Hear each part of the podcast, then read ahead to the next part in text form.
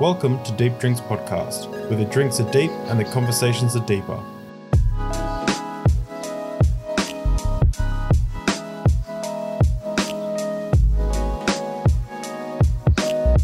Hey, everybody, welcome to Deep Drinks Podcast. Thank you, everyone, for coming out to our uh, special podcast this week because we're not at the normal time slot because I'm interviewing someone finally uh, from Australia. So it's uh, it's a much more reasonable time uh, to do a podcast, um, especially one that you drink in. However, we're not drinking tonight, and there's a good reason for that. Uh, before we get started, I wanted to uh, give content warning uh, for themes of sexual abuse and institutional corruption. But feel free to ask any questions, and we'll get uh, Russell do his best to try and answer them at the end. I'll just make sure you tag uh, Deep Drinks. So, without further ado, I'll introduce Russell. Our guest today is Russell Manser. Russell spent 23 years in prison after a series of bank robberies and miscellaneous criminal activities. Russell was a victim of institutionalized sexual abuse, being jailed with some of Australia's worst sex offenders despite only just turning 17. The sexual trauma Russell experienced led him to cope with recreational drugs, especially um, eventually leading to a $1,500 a day heroin addiction. Russell has since been rehabilitated and now runs a Voice of a Survivor, which aims to help victims of institutional abuse find justice through the legal system, as well as advocating for social and political change. The Voice of the Survivor has now um, helped over 16,000 people tell their stories and begin the process for justice and healing. Welcome, Russell Manser. Thank you so much. Hey, thank you for having me. I really appreciate it. Your story is absolutely fascinating. Um, and I will promote a little bit at the end, but I did also want to mention that you have a book about your um, journeys that you're um, that you've got there for sale. Unfortunately, my copy didn't arrive in time, so I couldn't um, I, I, didn't get a chance to read it all yet, but um, it, it's a it's a wild ride. I've heard some of your stories on ABC and um, and podcasts and things like that. It's uh, it's incredible um, what you've gone through, and um, yeah, yeah. Oh, look, you know, and look, it's been a tumultuous journey, but um, the, in, in saying that, someone said it to me tonight, and I said, you know, but it shaped me who I am today. So, you know, as much as there was a lot of bad things that happened to me, um, you know, I look, I, I like who I am today. I um, I no longer hate myself, and I um, I definitely have some self value and self worth and self belief, and um, I guess you know the part of that part of where that comes from is, uh, you know healing from trauma and, and how you heal trauma. You heal trauma with love. So, in you know in my healing journey, I've received a lot of love that's you know that's brought me back to you know to wellness and um, and out of that, you know, I've got I've got my self belief back, and um, I'm in a really really good spot. You know what I mean? I, I like people say like I, I, wish a lot of them things didn't happen to me, but you know, the fact of the matter is I've accepted they do. I don't.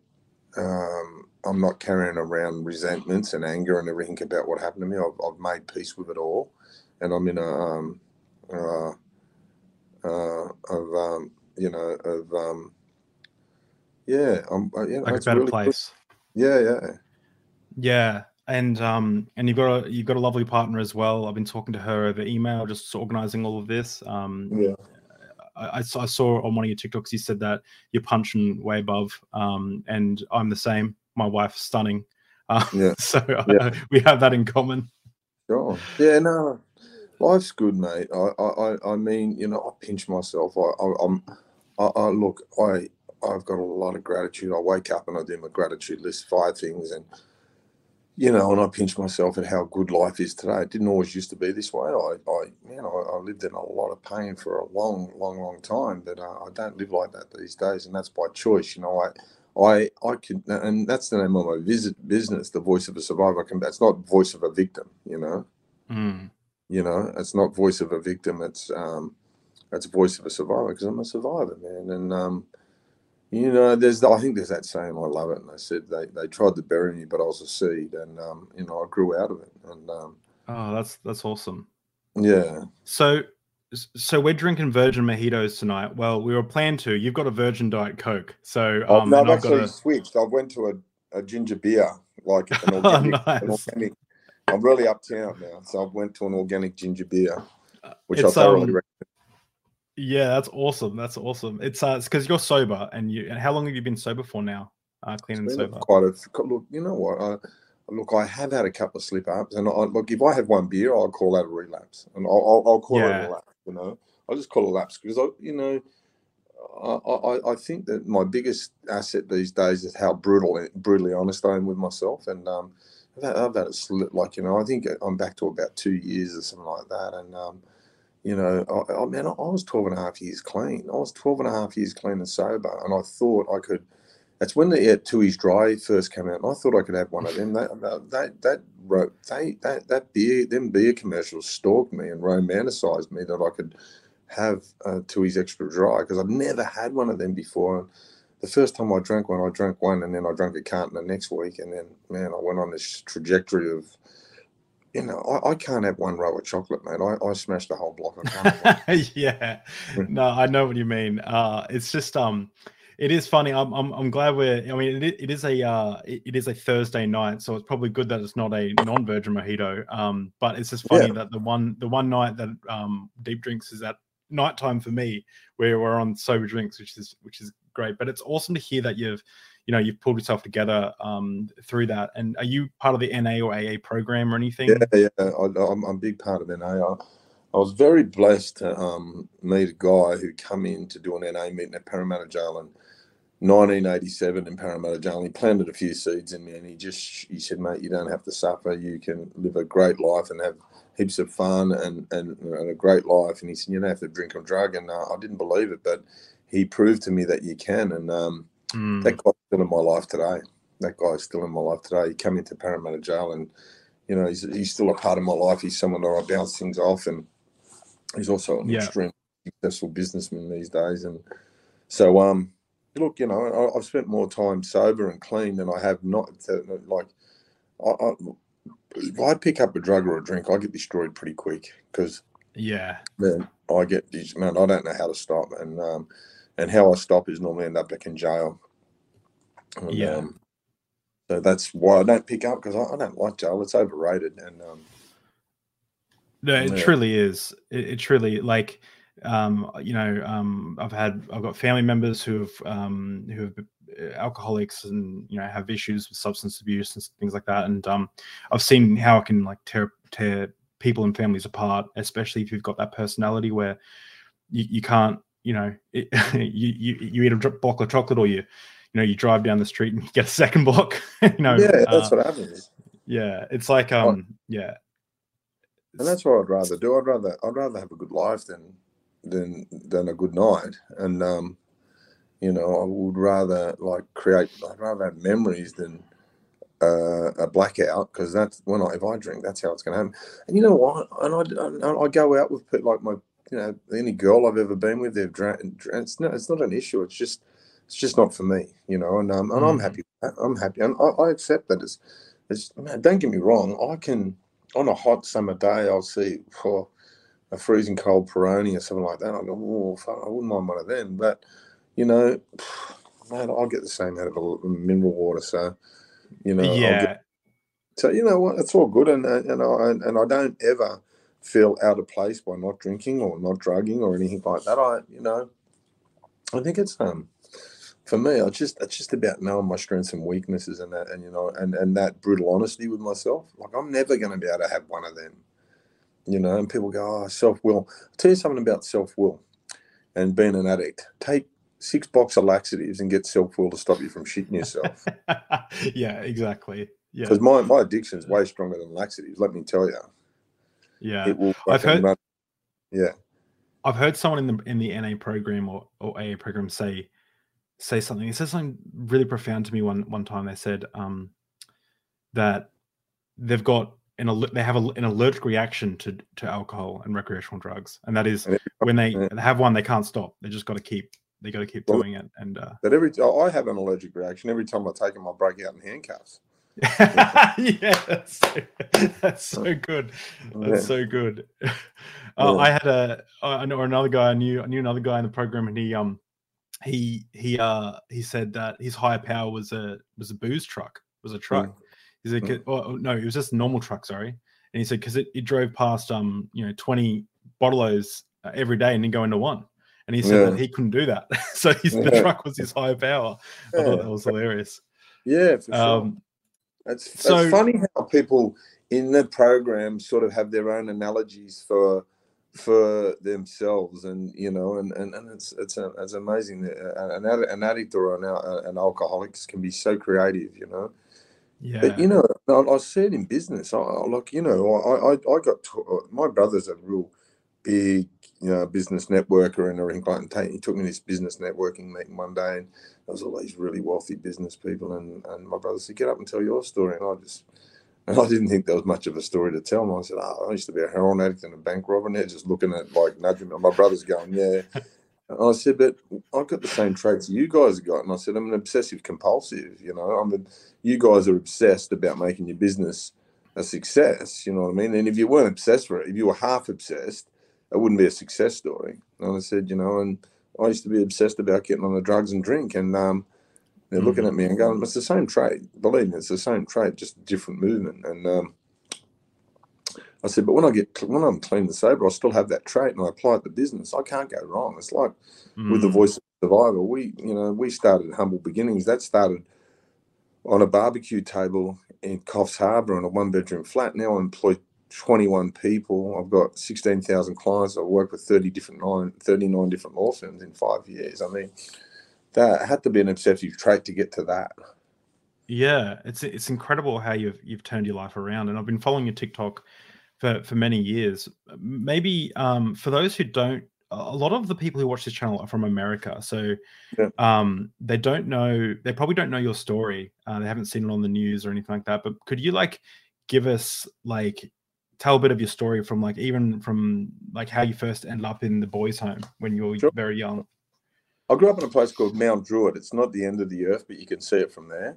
And um, and um, and all my heroes were, were criminals, like bank robbers, and, and and the criminals in Mount Druitt were treated like return war heroes. When they got out of jail, it was like, oh, the father was pushing his daughter out there. Cheryl, going that you want to marry a boy like that, you know? And um, and really, uh, yeah, hundred percent, you know, and um, and he's the type of guy he'll give you a good life for six months every five years, and at least you'll get some memories. And um, so you know, I grew up with my heroes being in particularly bank robbers, and they had the best cars, the best clothes, and the best girls, and they looked like they were having fun. And, and I wanted to be one. And um, long story short, it wasn't long. By the time I was 14, 15 years old, I ended up in a boys' home, and um, the boys I the boys' home I had was, you know, was uh, were, were, there was some it was the subject of a 60 minute story over here in Australia, and uh, it was uh, they had prolific sexual and physical abuse going on there, and I didn't escape that. And um, so I went to that boys' home, and I come home pretty well scarred and a, a, massive void, but I also come home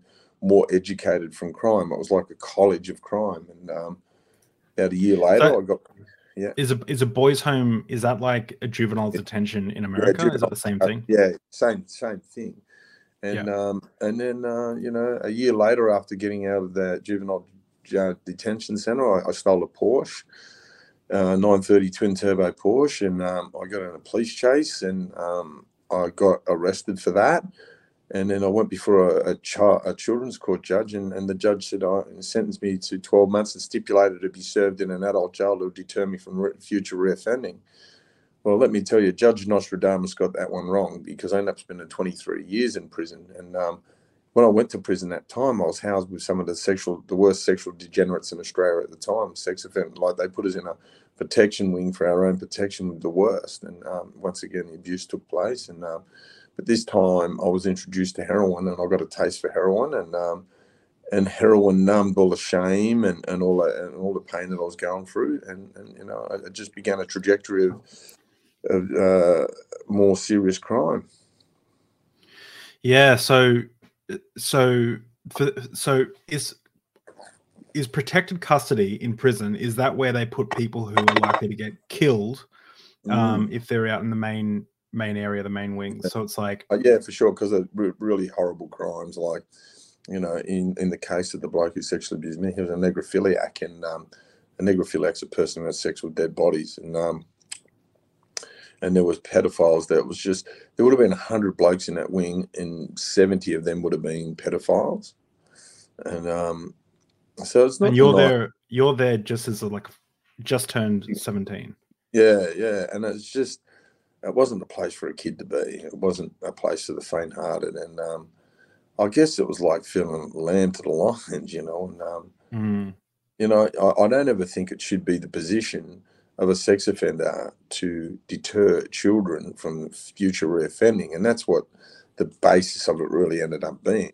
And um, I'm pretty sure that judge knew what would have happened and why he was sending me to that in, in particular that place, and he knew. And um, uh, it was really, really sad. And um, you know, I ended up in jail as an 18 year old, and um, but this time in a mainstream prison, and, and I, I done my apprenticeship there as a bank robber. I, I, I sought out the advice of a lot of bank robbers, and um, uh, um, I sought out the um, the advice of a lot of bank robbers with intentions of getting out and being a bank robber. Right. So initially, why do you initially get, get go into a boys' home? Like, what was the initial crime? I, was, I stole a car. I was in a, a police chase. Like, oh, look, I, I was one of those kids that was car mad, you know, from a very, very young age. I wanted a hotted up car. And so I was car mad. And all I wanted to do was drive a car and I wanted to drive it fast. And, um, you know, like most young kids and uh, with no, you know, no respect for the law or, the rules, road, road rules or anything like that. All I knew is I wanted to jump in cars, drive them fast, burn, do burnouts with, with the tires and all that sort of stuff, as young kids do, because it looks like fun. And I wanted to have fun, and um, that's what I did. I got in a car chase and um, ended up uh, as just a bomb of a car. I couldn't get away from any any police chase, and um, so ended up uh, in a boys' home, which was uh, called Daruk Boys' Home, west of Sydney. And uh, as I said, that's where the abuse really took place, and it was just a horrible place. It was, it wasn't for, it wasn't uh, like it was just, and I, I I really think it was government sanctioned abuse, and it sort of come out in the wash that it was. So, okay, so in the Daruk boys' home, is that where you were first sexually abused by? Yeah, yeah, by Okay. staff. Yeah. And it was by the staff members there. Yeah, it was by the staff. Uh, and, and and it sort of come out in the wash. They were running a pedophile ring out of there too. So, what was happening? People were getting sexually abused at night time, and you know there was people in there that were sexually abusing kids that you'd never seen before in your life. And so, you know, they were obviously bringing them in to sexually abuse the kids from the streets. You know, so some sort of pedophile ring was happening out of there. So yeah, it wasn't good. Whoa. So, so was this in the eighties or the nineties? Early '80s, yeah, Early 19 eighties, 1982. nineteen eighty-two. And so was so when you say sexually abused, was it was it? um I mean, and feel free not to. You don't have to go into any details or anything, but like on the spectrum of like being held down and raped versus Yeah, right. That was right. Yeah, that was right by okay. Two or three staff members at the time. Yeah, and that that to me is just crazy that yeah. that staff could be in that position that would would do And that. it was the amount. It was the amount of them. They were all in on it. They were all in on it. It was like crazy. It was like pedophiles' paradise. You know. That's so bizarre. Yeah. It's so bizarre that like there wasn't one staff member that was like, "What the fuck is going on here?" But I you know what I mean? I- Like, Yeah, I think it was like there. There was. Uh, I don't, that's why I think it was government sanctioned. I think. Um, yeah, and there was old women that worked there, right? And they were called matrons, and you would think, you know, some old woman, you'd tell them, and they'd say, "Oh, stop being a little liar, a little mongrel," and then they'd make it worse because they'd tell the perpetrator that you you're sort of telling on them, and um, crazy. I wonder. i- wonder if it was like so horrific that they couldn't accept it, so they. Yeah, well, it's come out in the wash since. Uh, in, in, in 2013, uh, Prime Minister Julia Gillard introduced the Royal Commission Institutional Response to the Child Sexual Abuse. It's all come out in the wash. And it was the subject of a 60 minute story um, a few years ago, what happened at Daruk, the House of Horrors or something they called it. And I was just, it's funny how a TV show gets involved and people get charged. That's that's the crazy bit about it, you know. Yeah. So that's took. That's what it took for 60 minutes to sort of expose it. And then the sex crime squad coming along and start charging. I think five or six officers got charged from it. A lot of them had died. Um, there's one still going to trial as we speak. But doing what all pedophiles do, pulling the sick thing. I'm too sick for this. I'm I'm too injured Yeah. for it. You know. Jeez. So and okay, so then you know from from there you you you um rob another car when you get out of the boys' home and you end up in like adult prison, um, Yeah. jail. Um and they put you in protection, I guess, because you're so young. Is that the reason they put you in protection? Yeah, we're under we're underage. We weren't in in Australia. you've got to be 18 years old to be in a mainstream prison, and um, so yeah, we're underage, and that's where they put us. And we were told, we were told, we were told it was for our own protection, and um, it was crazy, man. It was so crazy. We would have been better. We would have been way safer in a mainstream prison without being surrounded by sex offenders, because back in them days, all sex offenders were in protective custody. Yeah. Okay, and so was it like uh it wasn't the staff who were abusing you in the second uh, No, instance? that it was, was it the was pedophiles. It was um, it was like you know, sex offender, convicted sex offenders themselves. yeah. That's crazy. That's it's just is there any recourse if you're in that situation? Is there any recourse? Is there anything you can do if you're in prison uh, or in jail and you're getting abused like that? Is there anything you can do? One thing, kill them, and um, you know, you'd have to kill them really because it's not going to stop. The staff know this.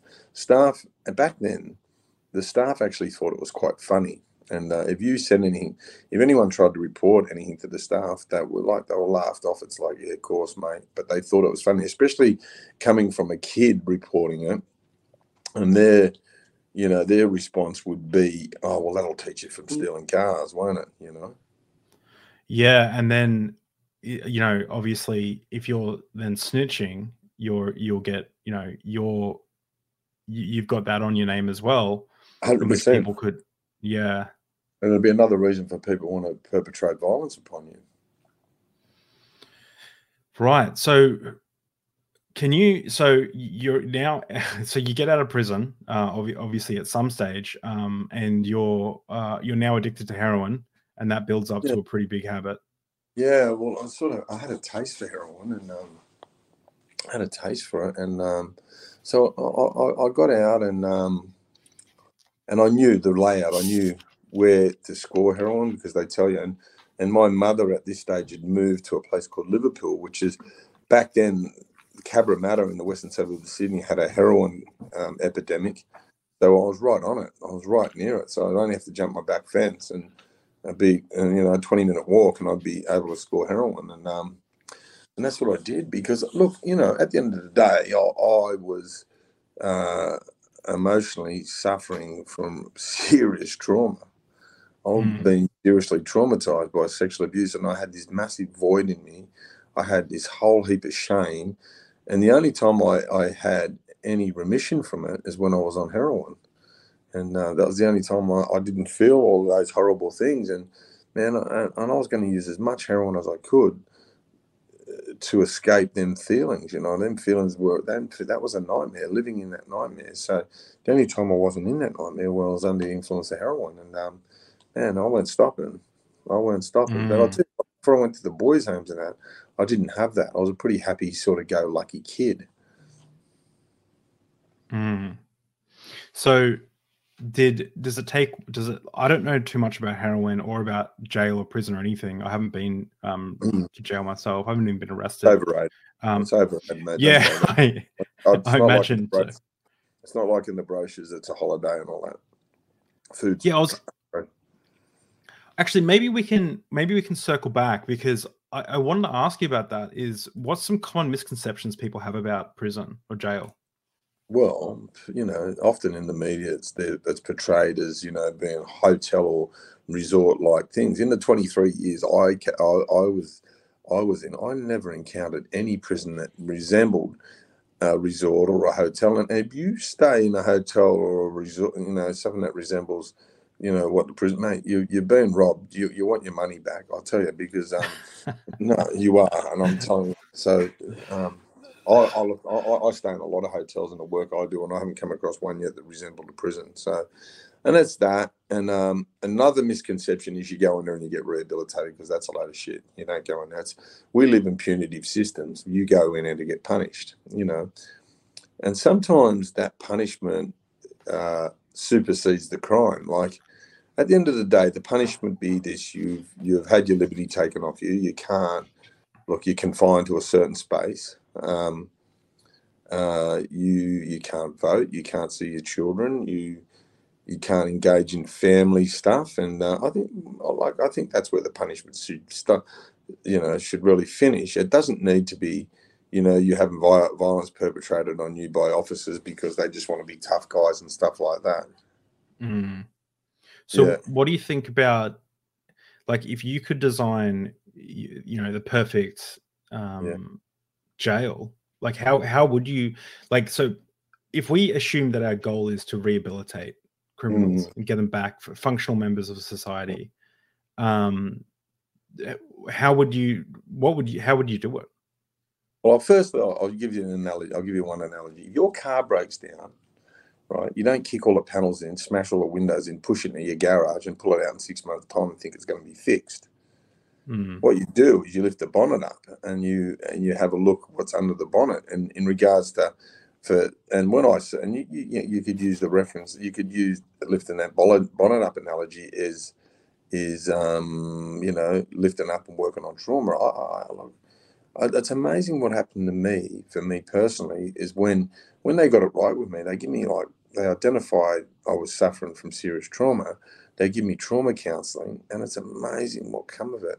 Like they just, it was so simple. As soon as they got that right, it was like, look at me now. Like today, I emotionally, I, I, I pay a little bit too much tax. Like their their investment in trauma counseling in me for me that was an investment because look what I like. You know, I employed twenty one people. I mostly, you know, I that was an yeah. investment I look at sort of Norway and uh, who are the, the who, Norway's got the lowest recidivism rate in the world, where uh, some of the American jails have got the highest. The American privatized system looks at as prisoners as an investment for mm. industry, right?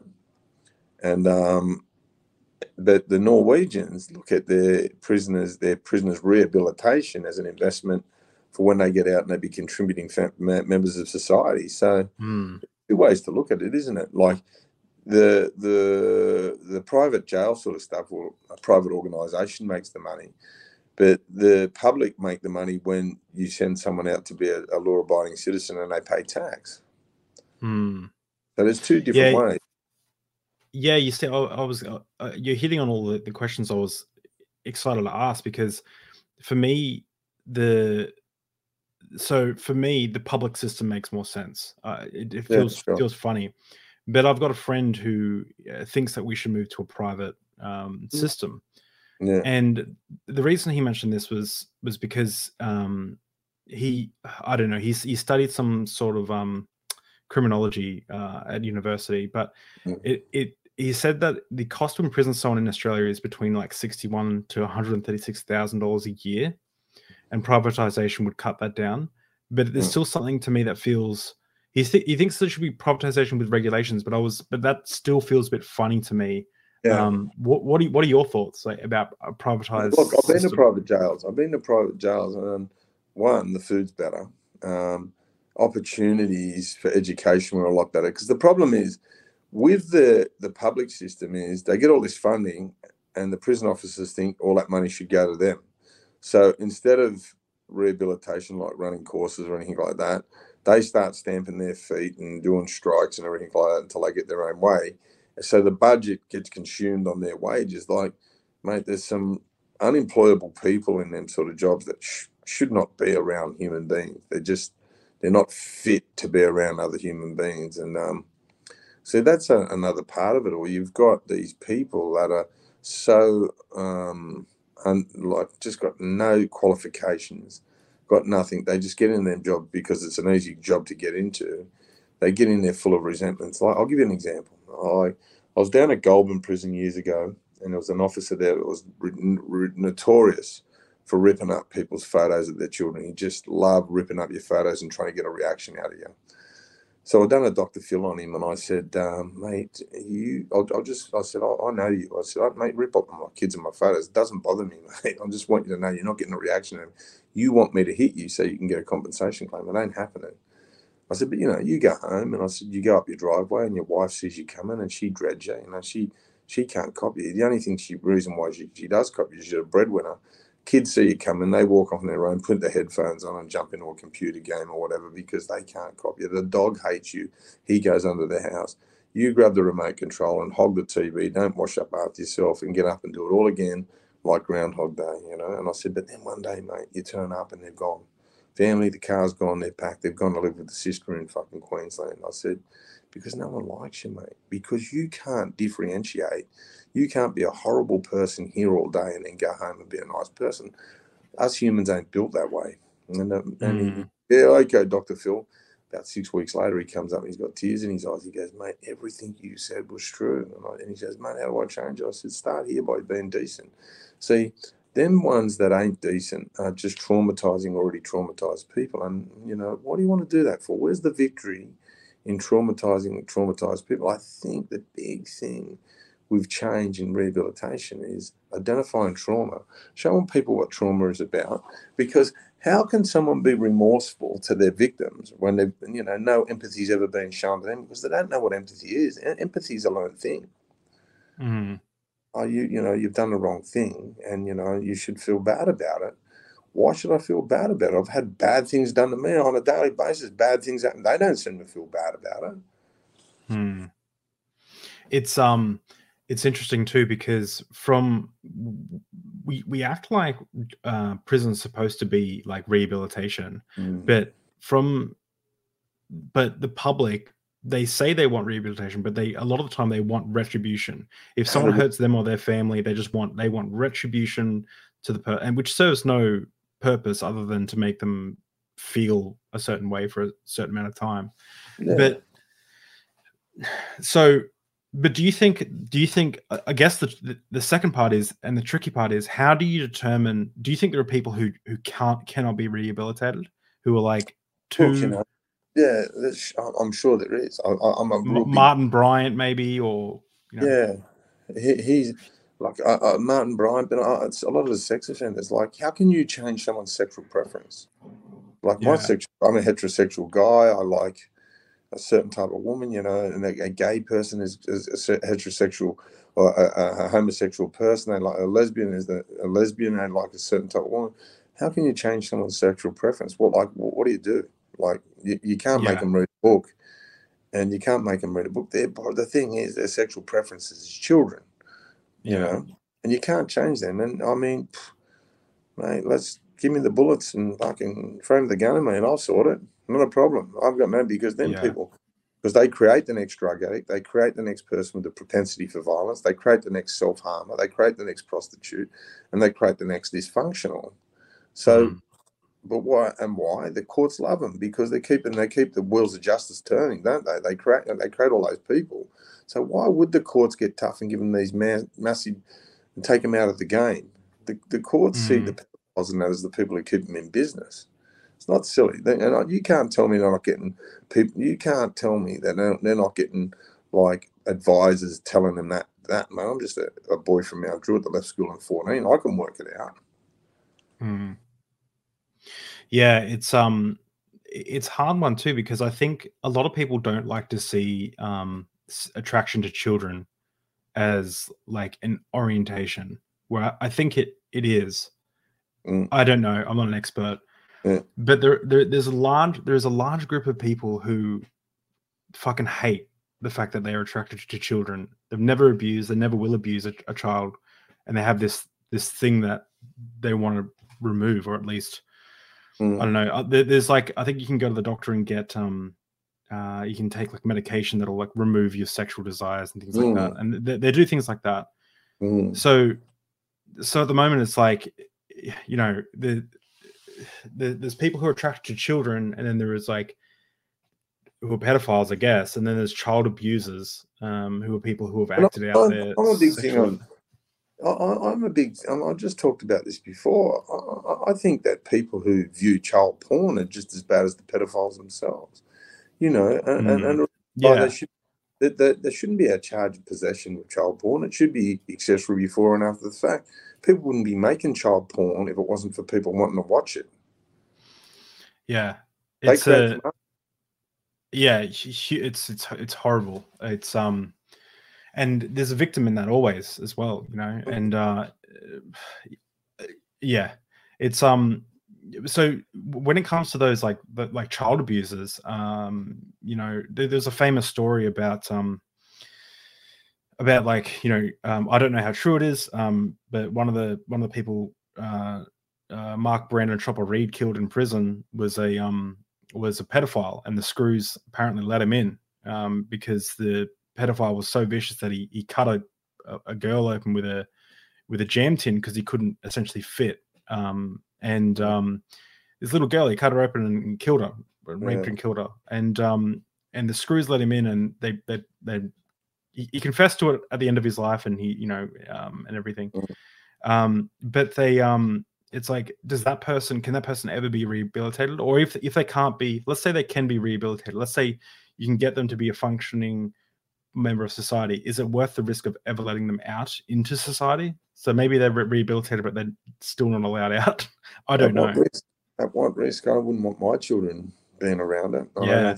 You know what I mean? I wouldn't want my children, and I just wouldn't want anyone's children, not just mine. I just wouldn't want the suffering that goes with that sort of stuff. And yeah. you know, a journey like man, I don't want to see someone hooked on drugs as a, you know as a coping mechanism, and then they go through the court system, and then they get smashed up because they're they're deemed to be this horrible person. You know, um, mm. seems a bit unfair. Like you know, when you when you you know when you know what's happened to you and you're going before the courts and they're telling you what a horrible vicious person you are and you must be punished you go well what about the people who done who created all this rubbish you know yeah yeah exactly um so in regards to rehabilitation like what can some like let's say you had a magic magic um, ability to introduce some things into the current system, yeah. what would you suggest?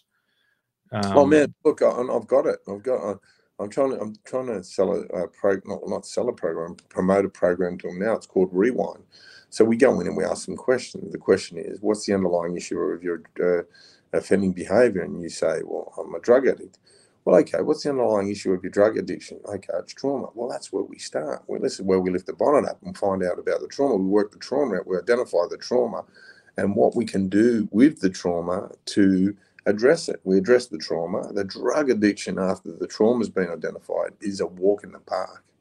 Because when mm. you hmm. know why you use drugs and what the triggers are and anything like that, the addiction itself's like, okay, we've got this awareness this is the underlying issue of the drug addiction. This is where know, that's the engine room of it. I know I, I, know every cog in the engine and how it operates and everything like that. So I have an, an awareness of the engine of the trauma and, and the engine of the drug addiction. And once we start saying oh, it all becomes then we then we talk about you know the alternatives to drug addiction so we're identified our feelings and our triggers and, and what's going on. We have an awareness of why my thoughts are like this and what's going on. You're in it. You've got the front row seat. It's like the big screens in front of you and you can see it all playing out. So you address that, you do the drug addiction, and then you go, okay, well, what's lacking in your life? Okay, emotionally, because the abuse took part from a young age or whatever, you emotionally lack qualifications. So um, yeah so we um we we address we you know we give some qualification like in australia there's a, a massive uh, uh, uh, shortage of tradespeople so we give them like you know mm. we work on a trade so if someone's doing six years we say look if you do a completed trade we will let you out in four years as an incentive yeah. so they address their trauma they address their drug addiction and they get out with some qualifications that allow them to be productive members of society. It's not fucking, this shit ain't rocket science. You know, mm. and, I, and we talk about like right now, we've, like a few years ago, the, there was a $474 million budget to address the drug ice, and it all went to policing. Now, I'm telling you, I'm here at Pyrmont, right, in Sydney. I reckon within two kilometres of here, I could score ice 10 times. So, the 474 million was a waste of money because it went to policing, right? But imagine if we use that 474 million to get prisoners out of jails that were heavily. Oh, uh, looks like we may have just lost Russell. Yeah, yeah, I, yeah sorry, oh, yeah. Someone, someone, was trying to ring me. So imagine that. Oh, that's okay. We use that money to get people out. Now, these guys turn up from prison in a prison van in handcuffs and they walk into classrooms and tell kids why they shouldn't use mm. ice. You know? Yeah. That is, was is, um, more effective, I think, way more effective because the, the policing thing's a load of shit. The war on drugs, who on earth is stupid enough to believe that they're ever going to win that? Yeah, well, it can never, it can never be. Yeah, it's yeah. Um, that's the. I think that's the whole the whole point of the war on terror, the war on drugs, it's all the same. It's like the things that can't be won. So you can just make just chalk it in. In Australia, we yeah. got the assistant commissioner, of the biggest crime commission. Crime commission here was uh, the biggest policing, uh, the most powerful policing. The second in charge of the crime commission got pinched for important precursors to make ice. Jeez, I didn't know that. Mark, Standen, that's crazy. Yeah. It's like, where does it stop? Like, it, I've got a question for you. How do you feel about the decriminalization of drug use? Hundred percent. Look in really killing hundred percent. Look in Portugal where they decriminalised drugs completely. The crime rate dropped by sixty percent. Drug yeah. drug use dropped by about thirty percent in two years. So the drug use itself, like, tell me this, right? Uh, uh, um, tell me this, right? What's the difference between heroin and alcohol? One's legal and one's not. Yeah. Yeah, I think even if you look at the the index on like how harmful they are for society, they're actually pretty comparable for both. They are hundred percent. But the but you've got this big nastiness hanging over heroin because it doesn't fit the bill. Like people, you well, you you, you say, oh, someone uses heroin, oh, then it's like the big the big antichrist sort of stuff. But if someone drinks a few beers, he's all right. I'll tell you something now. Someone doesn't have a shot of heroin and go home and beat their fucking wife up. I'll tell you that. You can have eight beers. True. That's true. Yeah, go home have like you might go home and nod off and fall asleep in front of the TV on the heroin, but you're not going to do that. So, look, at the end of the day, look, not if we if we legalized heroin, not everyone's going to be. It's not like not everyone drinks. And I could tell you the thought of like heroin doesn't sort of have that appeal. Like, imagine it, if we legalized it, right? I'm telling mm. you, not everyone's going to use it. Not everyone's even going to try it because it looks scary. But at least it's at least you know what you're getting as well. Like even for people who do want to use it, they can get safe needles. They can get safe, you know, not not advocating for people to use it, but at least in that, oh, that way. But I reckon, I reckon less people would use it if it was it was it was not not everyone not everyone would it's just you're taking away that criminal thing so you, they, are not having to engage in in crime to get it. They can go down the chemist and get it. The tricky yeah. one would be ice. The tricky one for me would be ice and amphetamine because um man that that stuff is fucking a, a, an immediate dose of insanity. Yeah have you ever have you ever um I've taken yeah I've used you've used ice? Yeah. Well, I've got, a how... I've got a predisposition for mental health issues, right? And yeah. Some people can be on ice for three days and not sleep. If I have ice an hour later, I'm going to be in a mental institution. I just, yeah, I'm just, right. I'm just allergic to it. Yeah. I'm really badly allergic to it. it. Just doesn't work for me. And I think I may be borderline bipolar or schizophrenic or something like that. And it just amplifies it. It brings it right out, brings it right to the surface. And Yeah. There's um I've got the this the graph that I was talking about before up. You might not be able to see it on your phone, but I've got it here. So yeah. for dependency potential, heroin is on the very high line. Um, but alcohol is actually not much further down um down from that. And it's also towards the lethal dose. So when it comes to like um you know marijuana, marijuana is like moderately low. Um mm for de- dependency and you know it's uh, lethal dose but he- um, alcohol and heroin are up back on your right hand side of this graph here uh, yeah it's actually quite interesting caffeine's in the middle which is wow. weird but, I love um it, man i'll tell you i can't live without coffee yeah have you have you become like a swap coffee swap the witch for the bitch, but with a coffee coffee. Yeah, Yeah, yeah, yeah. A Well, I've got to have two triple shots every day back to back. And uh, That's awesome. Yeah, I've got to have them back to back. I've got to have a hard starter, and um, but you know what? The sad part about it is, you know, you know, like, look, I, I went to a party once, and and all these, all, all the boy, all the kids were smoking pot, right? And this kid turned up, and his mother dropped him off. He was a child actor, and he was one of those kids that was like he had real hands-on parents, right? So he was highly, uh, he was a highly validated kid he knew his part in the family unit. He knew his part in society from a young age. He felt really good about himself. And I remember one of the boys going to him, "Oh mate, you want to have a smoke of pot?" He goes, "What? What?" He goes, "He goes, I make you feel good." He goes, "I already feel good." He goes, and he goes, "Oh, you be one of the boys." He goes, "Oh, for me, I've got to smoke pot to be one of the boys. I don't want to be one of the boys if I've got to do that shit to myself, you know." And I thought, Mm. just a really well-rounded kid, and it always stuck with me and I sort of looked at that kid's life because he, he was a child actor. He never went on to be fucking Mel Gibson, but I, I, I- dare say that kid had a really good understanding of who he was, and I think that was really, really good parenting on whatever they've done to that kid. Like they they raised that kid really well to sort of understand, man, you don't have to be part of anything like to you know. You're fucking wonderful. You're beautiful. He was a validated human being. That kid, like he knew he Mm. was. He knew his place in society. And I think, you know, a lot of that is lacking. I think parents these days get too busy with work and careers and everything like that, and they take the hand off the wheel, you know. Yeah. And it's not I- their I- fault. Like, people are going to make an earn. Oh yeah, no, it's it's like victims create victims, and everyone's a victim to something, I guess. people. But But yeah, yeah.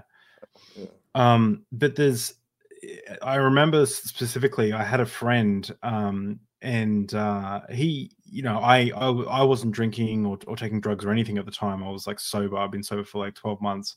Um, because the way I grew up, I, I, I thought you either did it all the time or you didn't, or you did it kind of Mm, um you know or you didn't do it at all uh Yeah. and I, I always you know I, i'm someone now who i can have the occasional drink i know i don't i know i'm not like some of my relatives who have got that that thing in their brain where they can't stop but something that really hit me with this person this friend of mine is they would smoke weed a lot um and then they're like oh got to study for an exam and then they would not smoke weed or drink alcohol for two months because they got to st- work at, at, on uni.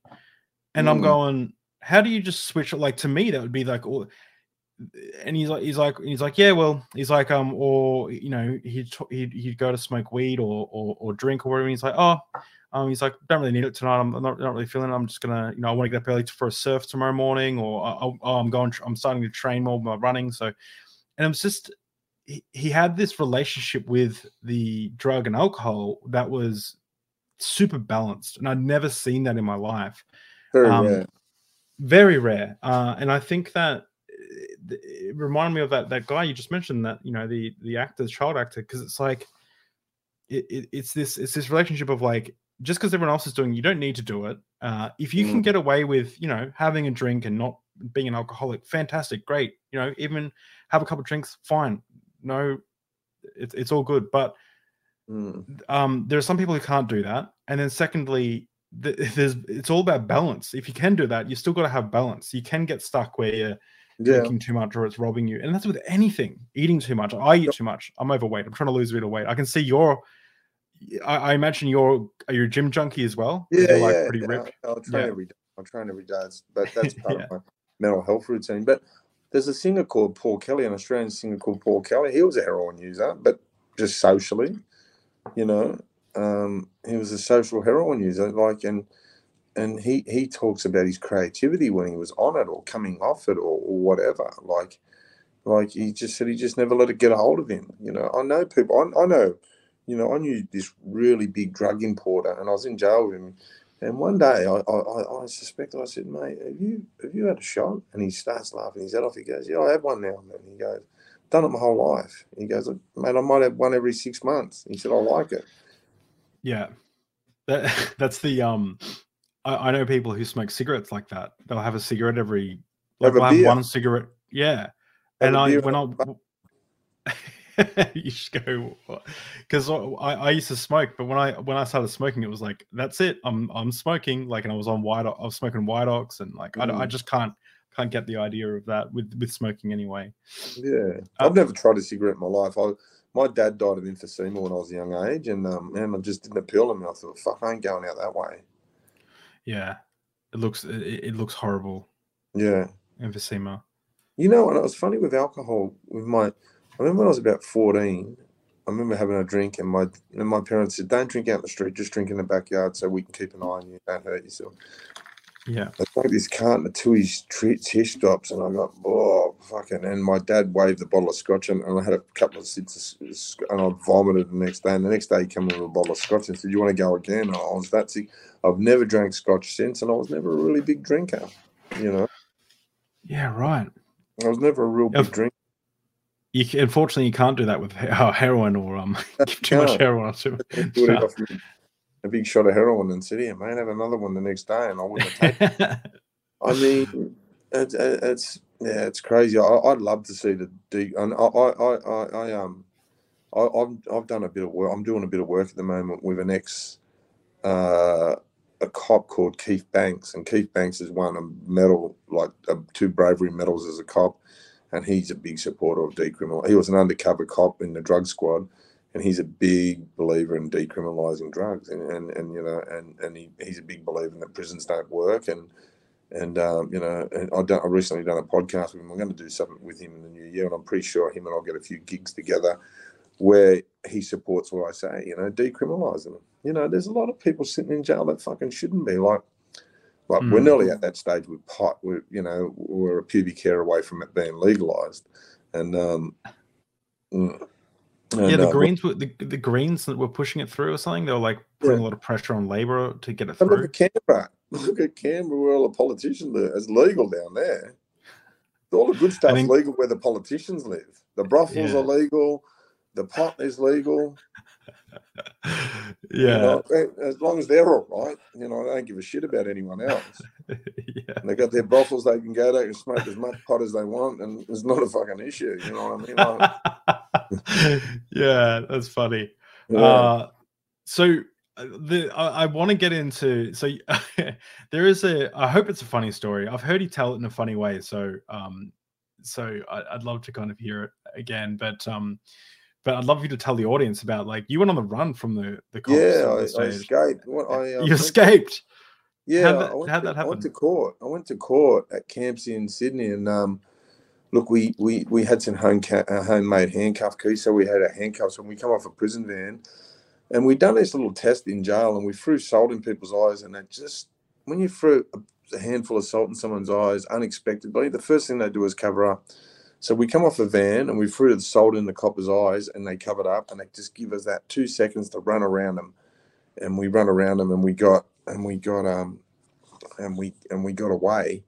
And um, anyway, I um I was up in the Northern Territory, which is the north of Australia, desolate place, and um, I just robbed the bank, and uh, my co-accused had been pinched at the airport. He'd been apprehended at the airport, uh, jumping on a plane, and I decided to go on a bus. And uh, so I was on this bus anyway. I was pulling up at um, a place called Alice Springs in the middle of Australia in the desert.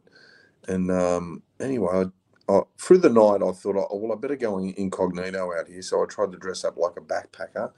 I bought a, a Akubra hat with some corks, very Australian, and um, and I love Australia t-shirt. And I bought a pair of secondhand hiking boots, and um, uh, and uh, I jumped off trying to look like the Swedish tourist. And um, anyway, anyway, so I jumped off the bus and um, all these coppers jumped all over me, and I'm going, "What are you doing, you bully?" And they're going, "You're not Russell Manser." No, my name is Hans. I'm from Sweden. And I'm looking at this girl who was like Norwegian or something. I'm saying, "Helga, Helga." Call your embassy. I'm being attacked. I'm being bullied. I'm saying, get off me, you bully and they're looking at each other, these coppers, and they think, "Oh, we've got a diplomatic incident going on here. We've got the wrong bloke." And um, and this old cop walks up, and his name was Les Smith, and he had a rollie cigarette in his mouth. He goes, "G'day, Hans from Sweden." He goes, "If you've got a tattoo on your back, if you haven't got a tattoo on your right shoulder blade," he said, "I'll let you go." And he lifted it up, and he goes, "All right." Russell shows over. He went, a nice time, mate. You nearly had us." And um, nearly oh, and, can you imagine? Oh, mate, they were these coppers were so relieved that it was actually me. You know, they were so. Oh, relieved. that's just to just to um to to pull that off to be so committed that you you know you put on the voice and the it's just yeah i was giving it a go and um you know god loves a try so they say and um you know uh, uh, and you know and you know i was sort of and off i went and you know and from there on I, spent eight years in jail from that day i went from that day to spending eight years in jail and that was the longest period of time i spent in one time one go and um, you know, uh, it was funny because I, I, look at that, and there's some parts of that I think really made me. I was in a, uh, an, a segregation unit. When I say segregation, I was in a cell on my own in a little yard for nine months straight. When I say I spent 23 hours a day in a cell with absolutely nothing, not even a mattress. In jail in Darwin, them cells are like saunas. They're just so hot. You've got the sun pound, pounding down on a concrete wall all day that's part of your cell. So you can imagine it's like being in a sauna. And I went from 94 kilos to 72 kilos in, in that period of time. And um, although I did have good abs as a result of it, um, um, but um, you know, wouldn't recommend it. No, I don't, it. I don't, I, yeah, because that's all I'd done was I'd done sort of yoga and sit ups and that for that nine months. But so, but uh, what sorry, t- uh, uh, this is blowing my mind. Twenty three hours a day in yeah. one cell. Yeah, in a little concrete, hot concrete box. But when I did get out, I was in a, an exercise yard that would have been no more than four meters long and two meters wide. So that was my exercise yard. And then um, if I wanted to have a shower, the screws had to turn the hot water on from outside of the yard where the shower was, and it was often boiling hot. So I was bird bathing in the shower in the cell like out of a bubbler for nine months because I just really didn't want to give them the power to do something bad to me. And um, so yeah. was it like so in your cell you didn't have a mattress? No, I was on a concrete slab. I was on for, con- for nine months. Nine months, yeah. I was on no pillow, no blanket. No pillow, no blanket, and you wouldn't. You up there. It was so hot. You never, you know, you basically yeah, naked. Yeah the time for nine months. You had a pair of shorts that if a, an officer turned up, you had to put a pair of shorts on. But um, yeah, nine months, and I, you know, and, and I was subjected to a lot of violence. Like, um, they had like a riot squad who used to try to test how tough they were on me, and and and and, and look, and I, I was there with bells, and they initially come in. They said, "Would you be willing to have a one on one fight with one of the officers?" I said, "Mate, with bells, you're talking my language all day." And then um, I was punching on with these screws on a daily basis for five days a week. They give me the weekends off to recover and um, and heal. And that went on for a few months. And then one day I just said, I'm not doing this no more because you see, you are getting more joy out of it than me. And I, I hate, I hated seeing them get any joy out of anything. And um, so yeah, I really, I don't know. It just give me this real steel resolve. You know, I don't recommend it because that sort of isolation is sort of no real good on your head. Because I used to go for like weeks on a time, like doing this thing where I didn't think.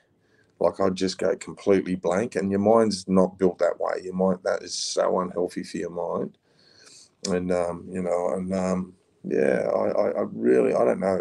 Today, I think I've got a lot of strength out of what I put myself through, what I put mm. myself because you know, at the end of the day, I put myself through that, not them. Like if I never committed those crimes, I wouldn't have been in a position for them to be able to do that to me. I'm just gonna have to move this move this for a sec because my phone's gonna go. I've just got a good spot. Yeah, no problem.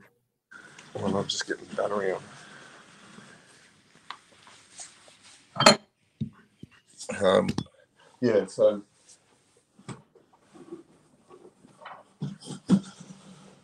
um, yeah, and that's, that's that's the way it, you, you know. It's one of those things how I come to the realization I come to the realization whilst I was in that unit, like I come to the realization that I was the one who created that hell. Yeah. And uh, and I had to sort of think to myself, you know, how do I stop this? And first thing I had to do was sort of say, can't use drugs anymore. And um, and I stopped. You know, I, I come out of, when I come out of there into a normal unit, I was like nine months clean, and that was a really good platform to get clean. I ended up going on to being 12 and a half years clean, and uh, but it built something in me. It built something in me that I think I still have today. You know, not much can rattle me. Look, I look, I still suffer from depression, and um, you know, and I, and I really the last week has been a real battle for me. Like, you know, I've got some a few things are going on in my personal life, and um, but it's been a real battle for me. But I hang in there, and I don't pick up drugs, and I because I know drugs and drinking. Like I'm here now, and there's little mini bars got champagne and all different types of beer. I won't, won't even a thought even won't even go into that because I know it's not the answer for me. I I just know that healthy alternatives like training, uh, reading a book, diverting my mind from those thoughts, that depression and, and that sort of thing is the answer. I just I just I'm adamant these days about drugs and alcohol. Mm. How did how did drugs get into prison? I've always oh, been perplexed man, by that. So lucrative for prison officers. Like you know, you go to a car park of a prison and a prison mate, you see the one who's smuggling. The one who's got the best car is the biggest smuggler in the jail.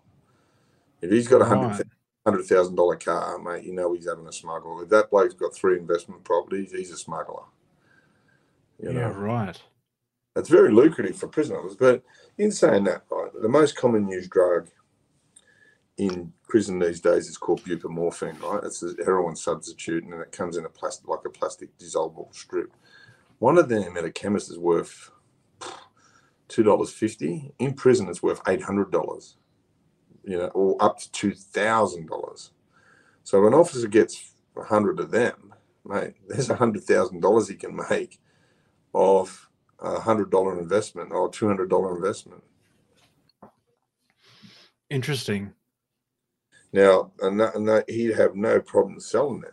He'd have he'd have someone who'd just buy the lot, and because if you've if you've got all the butte, you control the jail. You know, mm.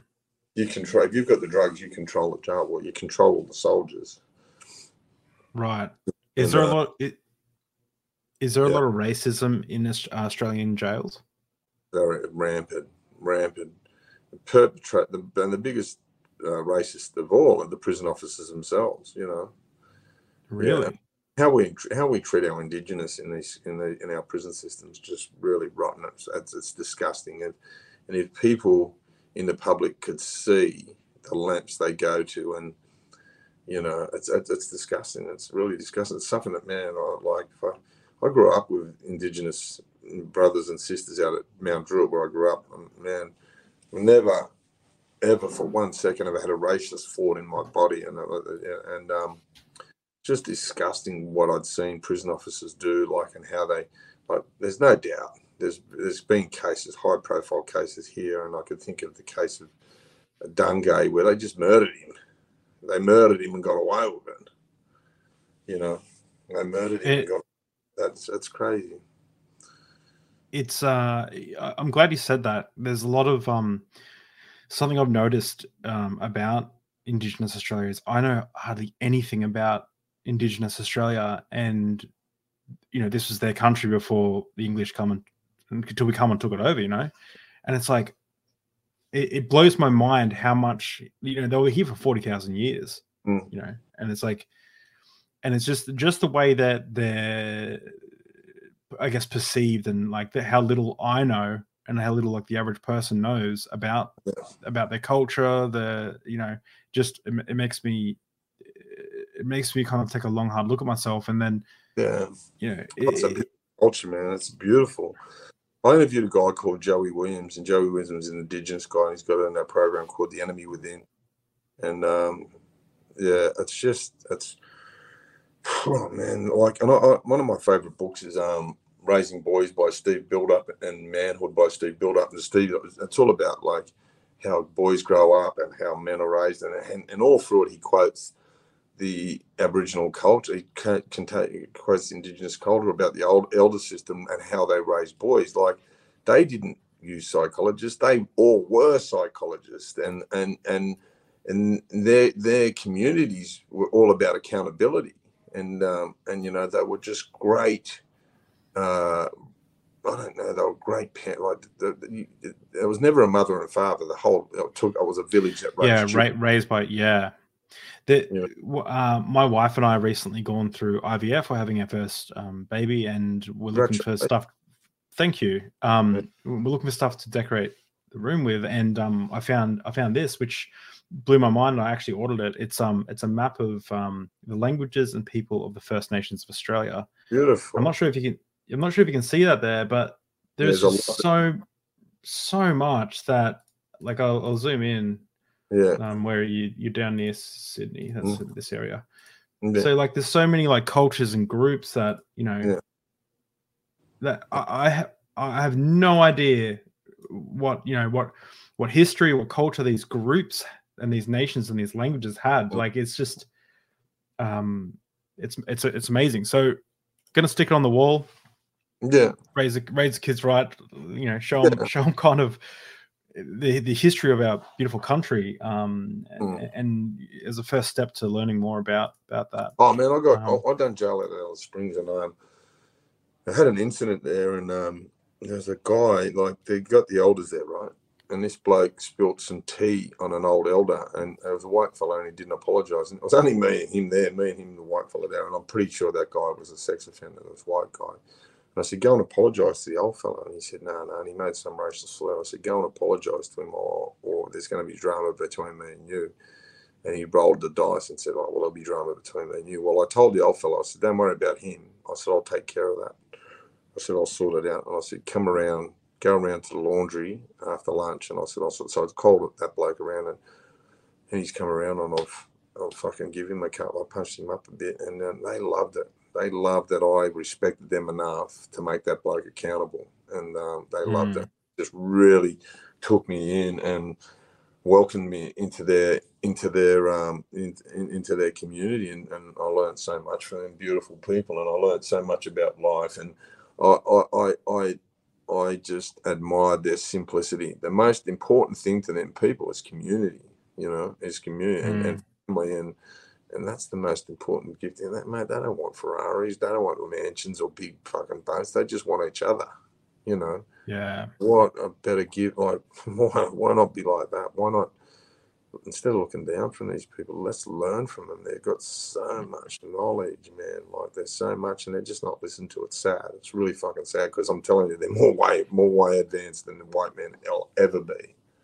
Yeah, it's. uh I remember reading Captain Cook's book, which is a fantastic book, and uh they mentioned you know, they, they went to a bunch of islands and met locals and you know, mm. things like that. But when they came to Australia, they gave they tried to do the same things that they did to other nations. They gave them like mm. nails, um, mm. hankies, like things like that, mm. clothes, and the Aboriginal people were kind of like, like okay, they didn't they didn't care about it as much as like they, they have a very very different perspective of the world. It's a it's a commingling, not a not a materialistic ownership idea.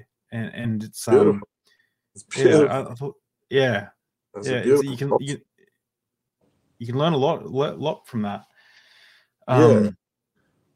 But um and from Alice Springs I ended up back in New South Wales. I went to, court for the escape and a few armed robberies and uh I got sentenced to 15 years with an on parole period of eight years, and um, so I ended up getting out after eight years, and and um, you know with no intentions of ever getting into trouble again. And um, I met a girl, and I had a couple of kids, and we established a, a marketing and advertising business, and life was good. You know, I, I went made one overseas trip, I bought a house right at the beach at Currumbin. I always wanted to have children, but I always wanted them to grow up around the beach, and because uh, I thought, you know, where I grew up, there's no beaches, and I thought, you know, it'd be an idyllic life. But I hadn't dealt with the underlying issue, for my, and that underlying issue was kept. I was like a band aids on a fucking cancer. So I, I, I, um, and the underlying issue was the abuse itself, and I never dealt with it, and it was always going to come back and haunt me sooner or later and that's when the drinking started and the drug use started. And then I went back on a 10 year tra- trajectory of crime and, and that. And then, um, then the Royal Commission Institutional Responses to Child Sexual Abuse came about, which Julia Gillard, the Prime Minister Julia Gillard, initiated, and it changed my life. I um, I told my story to the Royal Commission, and, and I got the trauma counselling that man, it was that was so easy. It was so easy. That's all you had to do 20 years ago, most of things would have been different a lot earlier. And um, so I've done like four or five years of trauma counseling, but there was a lot of things involved in that. Like when you're in prison, you've got two telephones in the one yard, and there's 60 people in the yard, so everyone knows what everyone's talking about. They'll know David's kid kicked two goals at the football or whatever, or whatever. And, and anyway, so I was on the phone talking to the Royal Commission about Royal Commission institutional responses and uh, about what had happened to me. And I know a couple of young blokes were suspect thinking I was up to no good. They thought I was talking to police or I was up to no good. So I had to call a yard meeting and I had to get 60 blokes together and I had to tell them what I was talking about on the phone. I said, look, I'm not talking to the police. I'm talking about the abuse that happened to me as a child. And, um, you know, and I was sort of forced to talk about that. And, um, you know what? I'm so glad it happened because it really strengthened me. I just went, after that talk, it was like I could tell this to the world. It wouldn't bother me because it didn't. yeah, it didn't hurt me, and um, and um, and a lot of blokes come forward and told me their stories, and that's where the voice of the survivor was born from that incident alone. And I thought, here we go. I'll tell my story, and everyone else is going to tell theirs as well. So, um, you know, it was amazing. It was amazing what happened.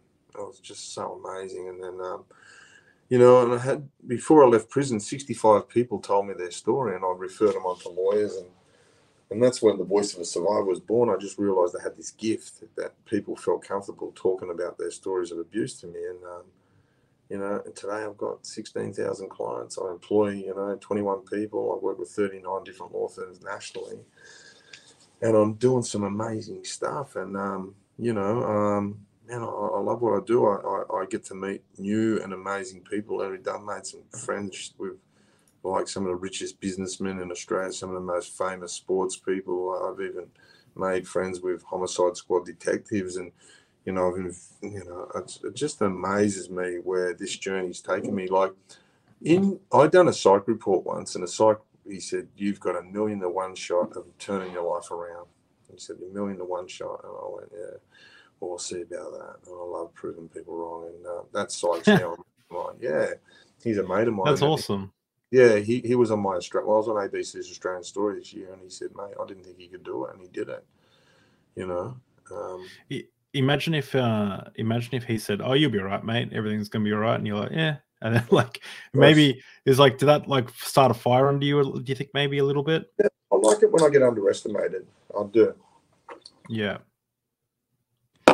I like to be underestimated. Anything I've ever done, I like, you know, I, when I play sport, I like to be, I jump on the team that's got the less chance of winning because yeah. because I like the challenge of fucking of winning against the superstars. I've always been that type of guy that just went, I'm going to go where the biggest challenge is. I'm not going to go where it's going to be easy. I like it when it's hard. And um, yeah, that that he waved that flag at me about the million to one shot. I don't know if he done it like I, I just maybe subliminally I, I, took it on that way. But um, it's really good to be where I am today. Like it's really good to be getting invited back to prisons and asked from my point of view, how did I do it? What's the blueprint you have? Getting invited to boys' homes to talk to gangs and stuff like that because my opinion and my way of doing things is valued. Hmm. I, I feel like a lot of people in, in the prison system would you know would be able to they, they can see that you're not like just a typical um you know, like they'll listen to you you know what i mean? 100% lived experience and um yeah. big change going on in new south wales where uh, labor politician tanya plibersek her husband um, has done jail. He's done three years for import and he's a big senior advisor to corrective services these days, and, and he wants people like me in prison in, in there talking to that. And, and and to be quite honest, they respond to me like you could walk in there with 155 degrees, they're not going to listen to you. But I walk in with my degree is I've done 23 years in prison. I'm one of you. I speak your language. I know what you're going through. But I'll tell you what, I've got the blueprint how not to do it anymore. So if you want my blueprint, I'm going to give it to you for free. But what you got to do is listen and take it on board and um, mm. give it to I give it away free, man. I talk about my story twenty times a day, you know, and uh, you know, and I talk about um, at the moment I'm talking about my mental health journey. If I'm feeling, I do it uh, a mood check. You know, I'm not feeling too good today. I'm going to go to the gym. I'm going to do this, and this is going to be the attitude I'm going to do to snap out of this bad mood or in this depression or whatever. Yeah. You know, and I, I, I try to show people that the alternative to to picking up drugs to, to self medicate or or to you know the, to get around that feeling. Do you find it easy to to um, to switch off? Oh, like, I, you, I struggle. Yeah. I, I, I started work a couple of weeks ago. I started work at like three o'clock in the morning, right? Because I had to go to the airport. I wanted to train, so I train before I go to the airport. That takes an hour. So at four o'clock, dress, go to the airport, fly to Sydney, jump in a podcast with say Gary Jubelin, and from another one I go over the other side of town and do one of my own.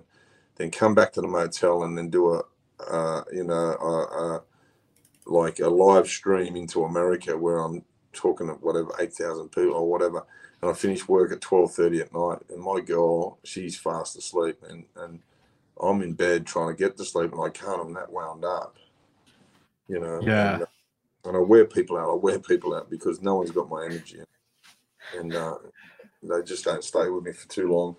And you know what? I've got a dream, and and often, often people around you don't see your dream and they don't see your vision and they just wonder what what what are you chasing ghosts or what is it but then they see it starting to come to fruition and they go ah we get it now you know yeah yeah i think that's that's uh that's like a, a big problem with anyone in like a creator space you know whether you're writing a book or starting a business or yeah. you know creating something in the world i think that's always it's usually the case because people with a distinct vision of about something they uh, it's hard for other people to see it otherwise it'd be done already um percent and that's what that's me i man i get these like through my ptsd i i I'll, I'll, on average I'll, I'll, go to sleep at 10 i'll wake up at 2 right so i'm asleep for four hours i'll wake up from 2 to 4 and that's when i'm at my creative best and that's where i want to um it's peaceful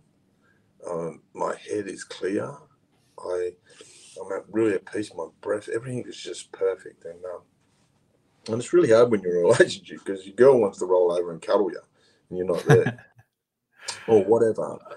And yeah. ain't, and you know, if you're living in a small place, well, there's not much room to go to other than the bedroom, and um, often that's been a problem. Like I have partners that struggle with how my nocturnal habits, and um, uh, like to get up and, and, and get and like you know I've got uh, another place where I've got an office and, and she'll set a light on there and she'll just well why can't you sleep? And say I love it. I love the peace and tranquility of this time of the morning there's no white yeah. noise there's no nothing I just love it I feel good and I like doing this I don't want to take medication to stop me from doing this because this is when I'm at my best yeah, yeah. and um, I don't like anything like I'm not on antidepressants and and man I understand people who are because I've been on them, and I need when I was on them, I really fucking needed them, you know. Mm-hmm. Um, and I don't take that away, you know. If you need medication, you know, take as advised and um, as directed or whatever. I, I just, um, you know, I've found different ways through, you know, through obviously uh, uh, really intense exercise. Uh, you know, I get that antidepressant that I need because my body releases serotonin and dopamine when I'm when I'm pushing myself, as are in uh, you know, antidepressants. So I, I know how to get that stuff naturally. But um, but I don't want to be. I don't. I, I want to have a clear vision. I don't want my creativity to be fucking to, to be polluted mm. in any any any shape or form because I love it. It's what makes me me. And um, mm. people don't get that. People that relationship. I'd, I'd say like I was in a relationship for four years with a girl who was a barrister, and for, for with her it was like like, and I'd come home, it was a cross examination. Mate, you took 41 minutes and 18 seconds. That trip normally takes 37 minutes. What, what, where were you for the other four minutes? It's like, please stop. That accountability stuff. And um, Oh, right. Yeah. That, the, that stuff good for me. Yeah, that would have been. I, I've had friends who've been in relationships like that, that, um, or like very jealous relationships. Yeah. And no it's, good. and no, it's not good possessive, and that's another form of imprisonment for me. And I, I just, mm. And I, am real. I my my triggers are today how people treat me. Like I'm not in prison no more, so you've got no right to talk to me like a skull. Like I'll pull people up in the shop if some or someone's a bit abrupt with me. I say, hey, hey, excuse me, can you do me a favor? And I'm sort of a bit autistic in some ways, and I'll say, oh, I don't really like being spoken to that. Can you not do that? And yeah. People look at you, but it's just how I live my life these days. I'm not a, I'm not someone who's broken the law, so you can take your shit out on me and punish me and treat me like shit. I have a stand which I like to be treated, and I will not cop for anything less than that. And you know, and, um. And relationships, you know, some you know, you can be in a partner, and she can be a little bit abrupt at times. Hang on, rewind the tapes. Hey, look, you don't need to talk. You want to get the best out of me? Talk to me in love. the best way to get the best out of me is you talk to me in love, and man, I will fucking jump through the hoops for you. Yeah, it's um communication is such a big thing. Just to circle back on on what you said about um antidepressants. Um, I I have a bit of a story about that myself where I was really bad, had really bad OCD, um, yeah. like diagnosed OCD and um, anxiety and depression. Yeah. And I read up and I was scared to take antidepressants. I, I, was really scared. I've been I've been prescribed the same one three times and I didn't take them three times. Or the third time I eventually did. But before I took them, mm. I read a bunch of studies on diet and exercise, and mm. I followed that regime like to a T. Mm. My depression almost vanished. Like I, I felt, I felt a chemical in my brain. I'll, i remember coming back from climbing Mount Coolum because we lived at Mount Coolum. Yeah. I remember coming back and and laughing for the first time and, and feeling like a chem, feeling something in my brain I hadn't felt for months. Um, yeah. my depression was gone. Like my, my depression after a few weeks, my depression was like on yeah. the mend um, which was awesome from the exercise. But my OCD got worse. Um, and eventually I got on you know, I got on, um, I took the antidepressant and I had a dry mouth for two weeks. That was it. Like I didn't have any other symptoms except for the fact that my OCD went to like manageable level. Mm. So I think it's like it's always it's always interesting because you you normally only hear the the negative side effects um, of um, of antidepressants, and there are a lot of negative side effects. So it's not right for a lot of people, but 100%. there are some people where it's perfect for. and that's I'm one of them at least. Yeah, yeah. And, it's been perfect for me at times too. Don't worry about that. Mm. I've got the right one that um, I've got the right one that that um, that worked for me for a period of time, and then um, but just that. Oh man, I just don't like to be relying on anything. Yeah, no, I know what you mean. I, I I know a lot of people who are. I was um I remember saying to my doctor that exact thing. I said, "Oh, I'm you know I just don't want to be taking medication for my anxiety, my OCD." And he said, mm. You already are. He said, You're mm. medicating yourself with Valium. Like you're taking. Valium every time you have a panic attack. You're taking it way more than you should be taking it. Hopefully, if we take, if we get you on like an, or, or you're coping with, you know, other things. Like I got friends who, they don't want to get on antidepressants, but they have to smoke weed every day, you know, to calm their, you know, and it's and it's just like you you you you are medicated, you are yeah. relying on something. It just depends on what's healthier for you in the long in the long run you know 100%. anyway i um i did want to i did want to quickly just shout out um your podcast so you have a podcast called the stick up uh, yeah. with russell manser it's on apple podcasts is it on like uh, spotify and everything else as well apple on spotify yeah yeah 100%. yeah awesome iHeartRadio, I'm told. I just got told yesterday. So um, look at look, we've interviewed an array of different people from professional boxers to leading business people, politicians, uh, fellow criminal bank robbers. Um, who else? I, I, I, you know, I've done done uh, brain surgeon Dr. Charlie Teo last week, uh, underworld figure Mick Gatto. Man, I've, I've interviewed some amazing people, and and, and a, a lot of amazing people to come. So um, we've got Erin Brockovich locked in for next year. Um, um, awesome hopefully Julia Gillard, former Prime Minister Julia Gillard, said, "Yeah, I'm no way. That's that's so yeah. cool." Yeah. Um, I'll have to check out that that that episode for sure. I'll, I'll check out the others as well. But yeah, people make sure you go subscribe to the stick up. Um, there's also there's a really good one in there. Anyone wants to know about trauma? I've done a really good podcast with an Indigenous guy called Joey Williams. He's got a program called The Enemy Within. And okay and I, I, I, fully recommend following Joey Williams on Instagram, Joey Williams T E W, an amazing man.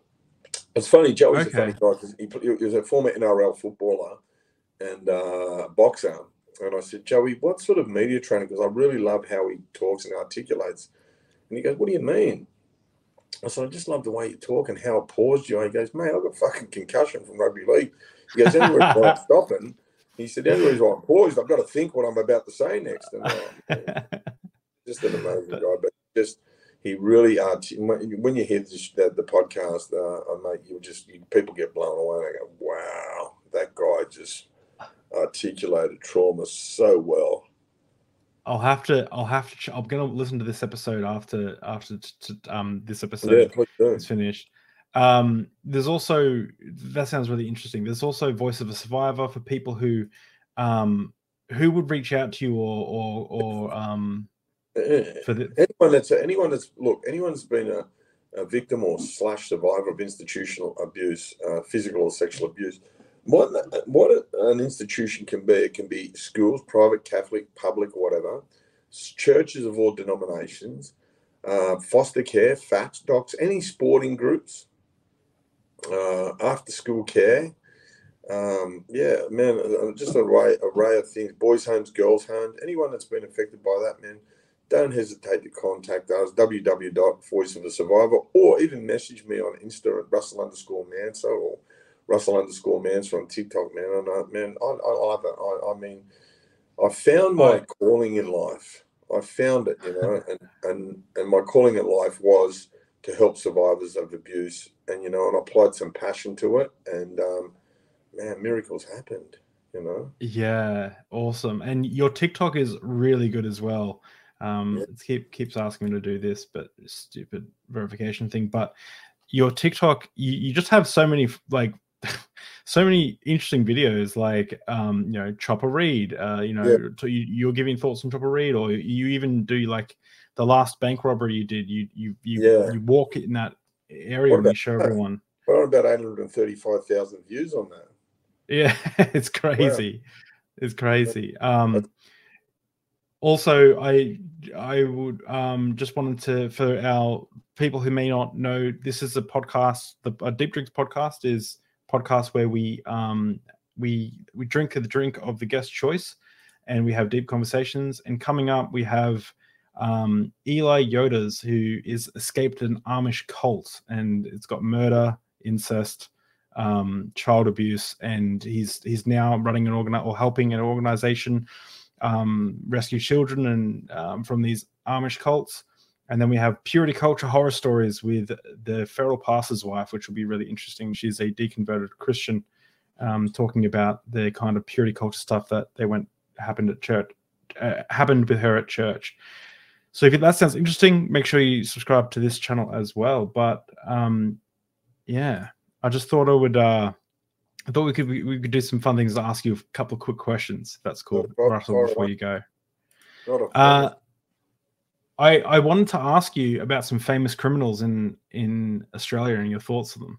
Um, let's go. just just just quickly. Um, Chopper Read. yeah, it is This Chop- Okay, yeah. Let's let's start. Let's start with Chopper Read. Did you ever meet Well, Chopper Read? You No, know him?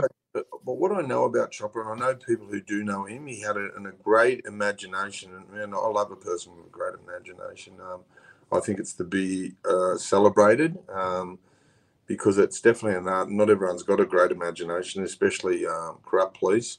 Um, but um, he had a creative imagination. I, I look, I, I, I, I you know, I, I, I just, yeah, he, he really coloured it in well. You know, I thought. Do you when- think? Do you think he was a lot of what he was saying was bullshit or? or...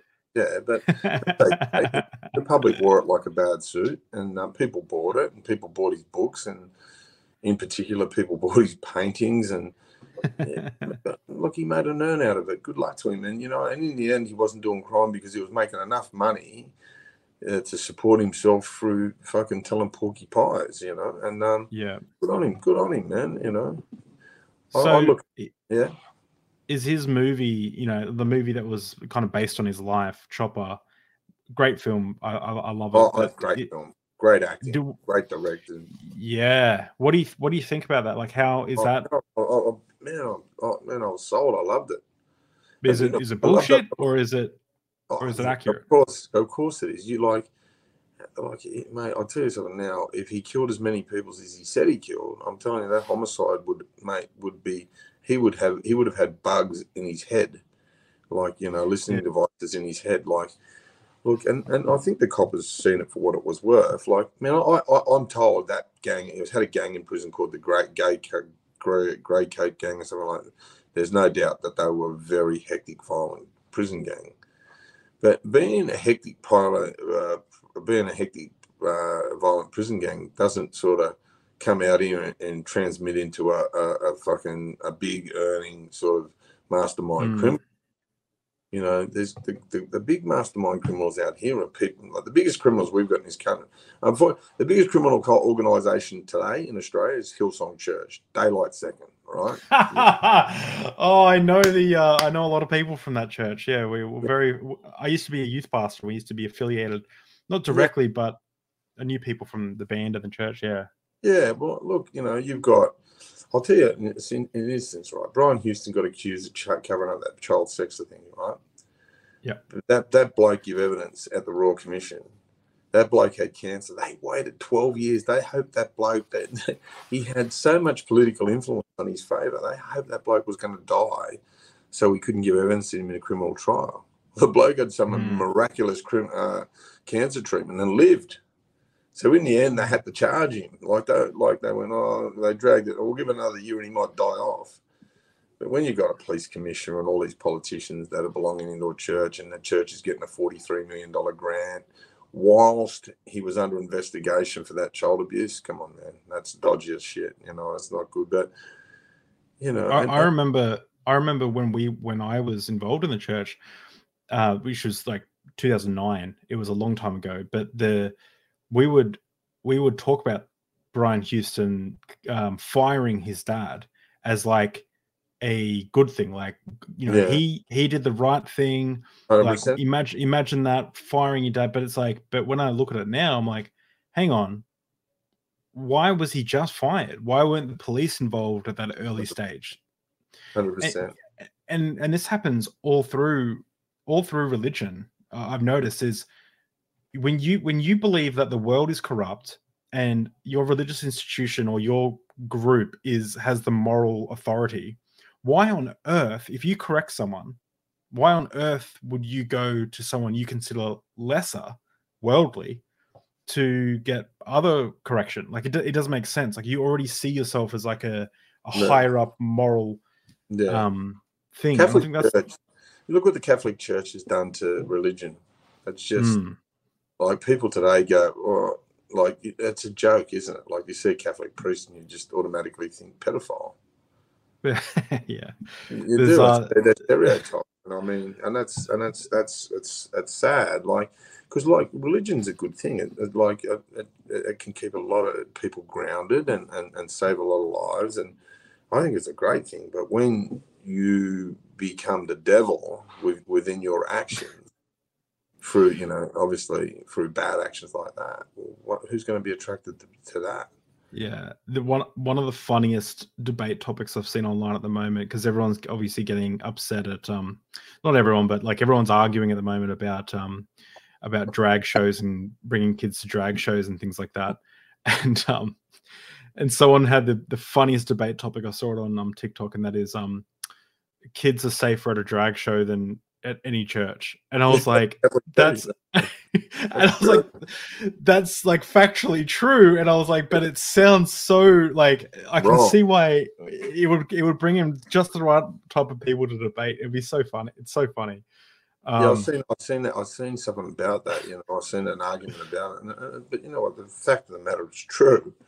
Like you wouldn't leave alone. You'd leave your kid alone with a, a tranny because it can, but you wouldn't. Leave, you're not guaranteed with a Catholic priest, are you? yeah, yeah. It's um, it's it's it's funny. It's it is funny how like the, yeah. Catholic Church is just seen. So it's just it, you don't think like holy, holy, holy when you think of the Catholic Church. You think of like corruption and um, or at least not. I don't anyway. Yeah, uh, I'm, I'm with you. Carl Williams uh, obviously the the the the uh, one of the stars of the hit show Underbelly. Yeah. Look, uh, uh, uh yeah, as it was, like I, I, I, I've read in the last twelve months, I've become friends with Mick Gatto, and um, so you're either Carlton crew or you, yeah, or yeah, Mick Gatto. I'm on the Carlton crew side. I, I just think Mick Gatto and all of his team were all class, and I think they were the old school creams that lived by by the code, and uh, the code was you don't do anything to families and children, and and I think Carl proved his nastiness. I, I think he really proved his ruthlessness when he had those two guys killed in front of all those kids playing football, and I just think mm. that was taking things too far. Like I just, no matter how much you hate anything, you just don't traumatize children or women, and you leave you, you, you have Mick Gatto's crew, and I guarantee they live by that thing. You never do things in front of blokes' families. You don't do things in front of women or children, and and I think that's the step that went too far with all that. So, yeah. and I, am a, a, man. I'm a big fan of Mick Gatto. I think he's one of the most decent human beings I've ever met in my life. Like, and there wouldn't be too many people that would be better than Mick Gatto as a human being with kindness and generosity and what I what I do for my work. He's just put his hand out and he's just been so kind to me. So yeah, Carl Williams was ruthless and he, he lived that life, didn't he? And he, he lived in a violent way and he died in a violent way. It's, you know, you live by the side you, sword, you die by the sword. And, and he was proof that, you know, he was mm. proof that greed didn't serve him well. You know, his yeah. greed was a bad master. And, um, his greed was a bad master, got him killed. And, you know, and, and, to the end, he was trying to cut deals to make his life easier. So he, you know, so his kids and everything, he was willing to, to inform on people, and that's what got him killed. Or yeah, taking, right. Or was taking a shortcut, like he was doing deals with crime commissions about telling on coppers or something like corrupt coppers and that. So in the end, you know, he, you know, it, it just didn't pan out too well for him, and but I, I done a post about it recently. Carl Williams was a tragedy. He was mm. a hmm. tragedy. He was just a walking, living uh, tragedy at the time. Like he killed off all these people over what, you know, over a vendetta, and then like he was hurt that he'd been shot and embarrassed, so he started killing off all these people, and you know, and he he he made a lot of fucking families sad, and and, and the end his own family, like his daughter grows up an orphan, basically. That's that's that's a tragedy. Yeah, and he's um he's only thirty nine, dead at thirty nine. That's that's pretty Crazy. young. You know? Crazy. Um, yeah, he's uh, that. Yeah. Yeah, it's it's horrible. Um, the so for the for our Australia uh, for our non Australian audience, we had the largest mass shooting I think ever uh, in in Australia, uh, and after that we ban- we banned guns, and um, hey, yeah, yeah. In, in the world, yeah. I think that one of that. yeah. It was like 34 people dead, Port Arthur massacre or something. Um, and after that, we banned guns and we haven't had a mass shooting since. Yeah. Um, not to turn this into an anti-gun arc, but what he, but the person who persecuted that was who did that was Martin Bryant, and he's still alive, isn't he? Yeah, yeah. Look, I, I, I, it's funny because I done a post about him a few months ago. So I've got a few friends that um, have done jail with him down at Brisbane, the Pink Palace, and um, mm-hmm. and I wanted to know what he was about. And they said, "I oh, look, mm. he lives in a uh, um, uh, he he lives in like a psychiatric unit where they're just full of medication, and they call them window lickers because they're just fucking so medicated up, and um, they're so medicated up, and um, um, uh, far, uh, they're so medicated up and um, you know full of psych medication and they've got these things they're called a depot shot and they they they shoot they inject them in the ass once a month and it just fully contains and constrains them. And apparently he's on the depot shot. So you know oh, man I, I put up that post and so many people said he didn't do it.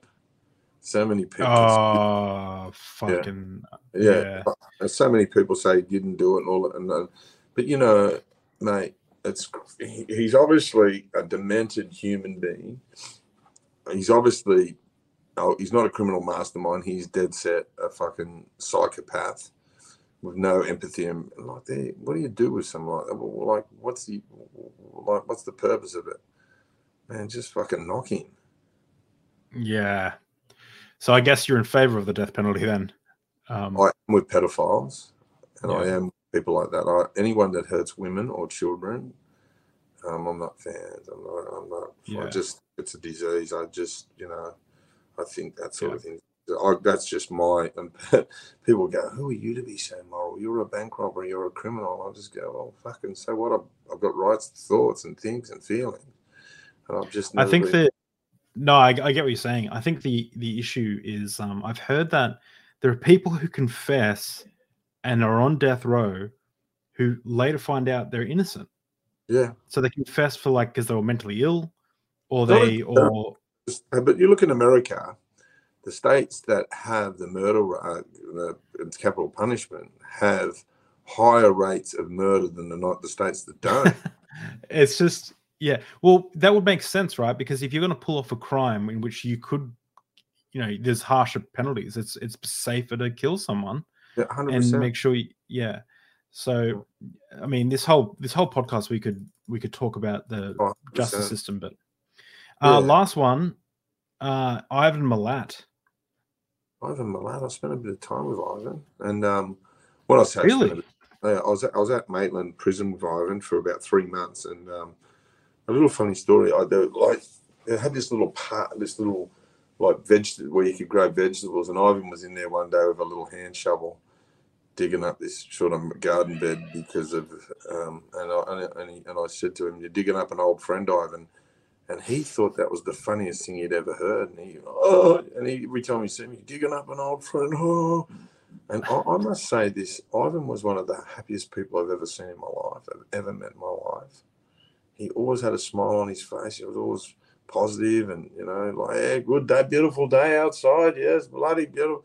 I think he was just, just your stereotypical purebred psychopath. But I know I've done a bit of research on Ivan and, and look, and, I, and look, uh, unfortunately, Ivan's a product of the system. Ivan went through um, the Tamworth Boys Home, which there's a, a, a um, ABC documentary. It's called Home for Killers, and it demonstrated that all these kids, like Neddy Smith, and all these really really bad serial killers, that uh, that all the common denominator on a lot of these real bad murderers was the Tamworth Boys Home and and Grafton Prison, where these kids were brutalized as part of their punishment. So when kids when you brutalize a kid, what happens is they desensitize, and when they're desensitized, they lack empathy and compassion, which creates sociopathic traits. And um, you know, and, and, and I think I'm a big believer that Ivan Ivan was created. I really am. I just you know, and I don't think much can talk me out of it. You know, uh, the, the common denominator on a lot of these murders, that these really barbaric murders, was was a place where kids were brutalized. So Mm. what do we what do we learn from that? At the moment, we're talking about doing it again. Yeah so ivan milat he he was the backpack murderer m- Murder, yeah. murderers yeah. Yeah. okay Bad man, Ivan. Very bad man. That's funny because I used to see him in prison and he had this big smile on his face. But when he was dying, that's the first time I seen him in a wheelchair, a picture of him in a wheelchair, and the smile was gone. His hair was really grey, and I thought, fucking, he knows he's going to meet the devil. That bloke. yeah He knows he's going to a very dark place, and um, yeah, and uh, man, like what? I'm just, I've got a fascination about this brutalization of people. Like we, we, we don't learn much from our past here in Australia. We're pretty thick, you know, slow learners, fast forgetters, and uh, we don't realise, you know, we how do you how do you get the expectation? Oh, we'll treat them like animals, and they'll come out and act like humans. That shit don't work, man yeah doesn't make Yeah. sense. Theory, you know, theoretically, it doesn't even make sense. Like we've got to change. it doesn't make But how do you make sense someone, how do you say to someone, "I'm going to be violent to you to teach you to say the crime, you know, don't do crime. I'm going to punch your face and I'm going to perpetrate a shitload of violence on you to teach you you shouldn't do crime. I'm going to commit a crime against you to show you that you shouldn't do crime." yeah it's it's it's nuts it's um it's very nuts But the it- redneck it- Australian loves it. Oh yeah, jump on his head, kick him in the nuts. Do all this. The rednecks here, mate. These rednecks here in Australia, they're embarrassing. That's why, yeah, yeah. We're, we're both from Queensland, and the further further you go Oh, up, the um, more, Up yeah, them hills there. up in them hills there, man. What what We still about um banjos. yeah, well what what are your thoughts on Ned Kelly? I don't know much about Ned Kelly myself, I but he, obviously Kelly. he's an Australian icon, but but but Yeah. do you think he should be? Why? Like Well, of course he should. Ned Kelly was actually a professional boxer and um, petty thief, petty thief, like just stealing shit from, uh, uh, just a petty thief. And and where he was triggered was a copper tried raping his sister, and he bashed the copper, and it just it just escalated into Ned Kelly. uh right, right. I didn't know any of that. I didn't know that. I Yeah, don't know. so it I just know. Yeah. into that. So the copper come in and thought he could take advantage of his sister. Ned bashed him, give him a because Ned was pretty handy. I think Ned had nineteen. He had a he had a boxing career back in the days of the bare knuckle, the the old squared up bare knuckle fight. He was a he was a boxer. Ned Kelly he was a, he was he's registered as a, a, a boxer. Mhm. Um, so he beat the copper up, and then it just escalated from there. And the copper, yeah, said he tried killing him or something like that, and it just took off and escalated. But yeah, sure, rightly so. Oh man, he, he's a. But remember this: rem- what people here in Australia, we've got a short his memory about. This was a like. A, it, I'm not disrespecting my Indigenous brothers and sisters, but it was a company, a country built on second chances, like from the convict days. Where did Mhm. we become so high and fucking mighty? Yeah. we're looking down the nose at you know you know criminals and going, man, we, we come from uh, from you know convict stock, but we Yeah. we didn't get we had all of that brainwashed out of us, like to believe, yo, if you're a criminal, you're a piece of work, you're a rubbish, and man, where did that shit come from? We, you know. I, I, I, I, I, I, I love people that are that are open minded and going, yeah, mate, just give them a second chance yeah. Progressives, the progressives Yeah. that are thinking outside of that redneck mindset. yeah. Um okay, well that's that's fascinating. So I'll I've got a, I've got a lot of people to I've got to, I've got to listen to your podcast. I'm going to I'm to look into Ned Kelly. That sounds Yeah. interesting. I didn't know any about that. Um I we we we spoke briefly before uh, you jumped on. Now, primarily this podcast, we we talk about religion, philosophy, science, um, Yeah. uh, LGBT issues, things like that. Um, Yeah. We talked about religiosity, um, and so uh, I was gonna. So you're not religious yourself. You believe in the universe. Uh, I'm a universal type of guy, man. I've got, man, I'll tell you what, I've got too many good things happening to me. For Yeah. not, there's there's a higher power. There's something going to after me, man. Because Yeah. all my mates say, Russell, you're the type of guy who can throw your hand up a toilet and pull out a gold Rolex. They said you've just got something fucking hovering about you that you know, like, and and, and that type of I don't know. There's something looking after me. I know that. Like I've had some really funny things. Like when I've used drugs, I've overdosed in houses where there's no one around and there's no phone, and all of a sudden I'm in a, I'm in hospital. Someone's Yeah. rescued. Like I'm not meant. I'm I'm meant to be here. I've got this purpose, and I think I'm I'm living my purpose right now. And um and, and God, higher power, universe, whatever it is, has got me doing exactly what it wants me to be doing. And um, Yeah. so all I'm just going, man, I throw my hands up and go, mate, let's do it your way, man, because my way don't work, you know. And you the Awesome. Yeah. So so this is. The, Yeah. So I, I've got two questions around that. Um, Yeah. Now this isn't this isn't in order to. This is just an order. This is just something I ask every guest. Um, Yeah, and it's just to to an- analyze the underlying belief system. So the first question is about the idea that the universe something's out something's looking after you. What, if anything, would change your mind? Can your mind be changed on that, mate, if Jesus came running up the street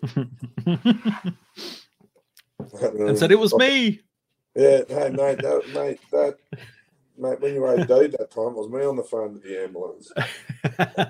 You know, um, yeah, I, you know, I, I mean, I, I like, look, I, I, I, something. I don't have to, I don't have to see something to believe it.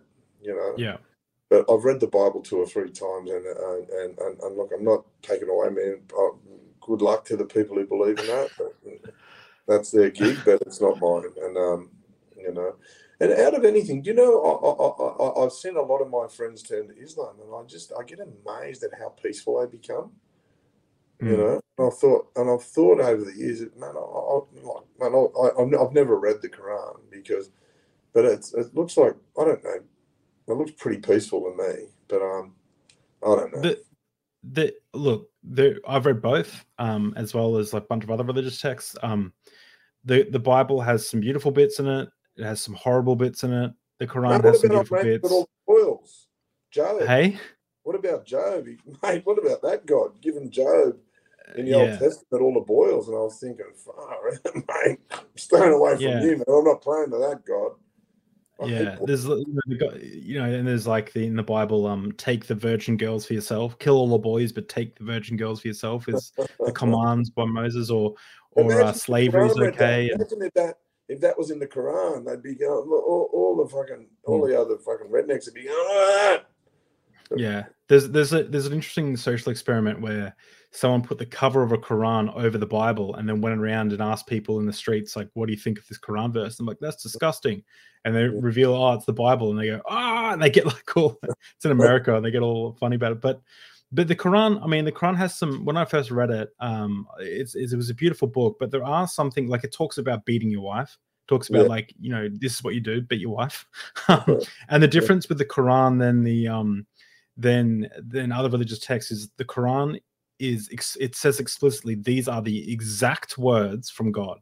Like in the Arabic, these are the exact words. Where the Bible just says that it's inspired by God. So, so when when it comes to things like you know, if your wife does this, beat her with a rod. Um, you know, when it says in I think it's uh, Quran four thirty four. I think it is. Could be wrong about that. Um, there's not a lot of wiggle room. you know what I mean? There's not because these are like the exact Let's words from a slight tap on the bum. And, uh... yeah, it's not it's not like you know like yeah where so I guess that's that's the difference. But you know, I think yeah, there's beautiful stuff in that. There's beautiful stuff in the Bhagavad Gita as well. But yeah, I done I done um, I done a Buddhism course in prison. Now I got so much peace out of that. Like far out. Like the meditative well, side of the Buddhism course was amazing. Yeah, it tr- it really is, isn't it? Um, I'm I'm the same in that I don't I'm not a Buddhist or anything, but the mindfulness, the the, the you know, and the meditation is is incredible. Um, that's actually goes into my second question. What is the most plausibly true religion that you don't believe in? And this is something I ask everyone. Plausibly true religion that we don't believe in. Um, that I don't believe in.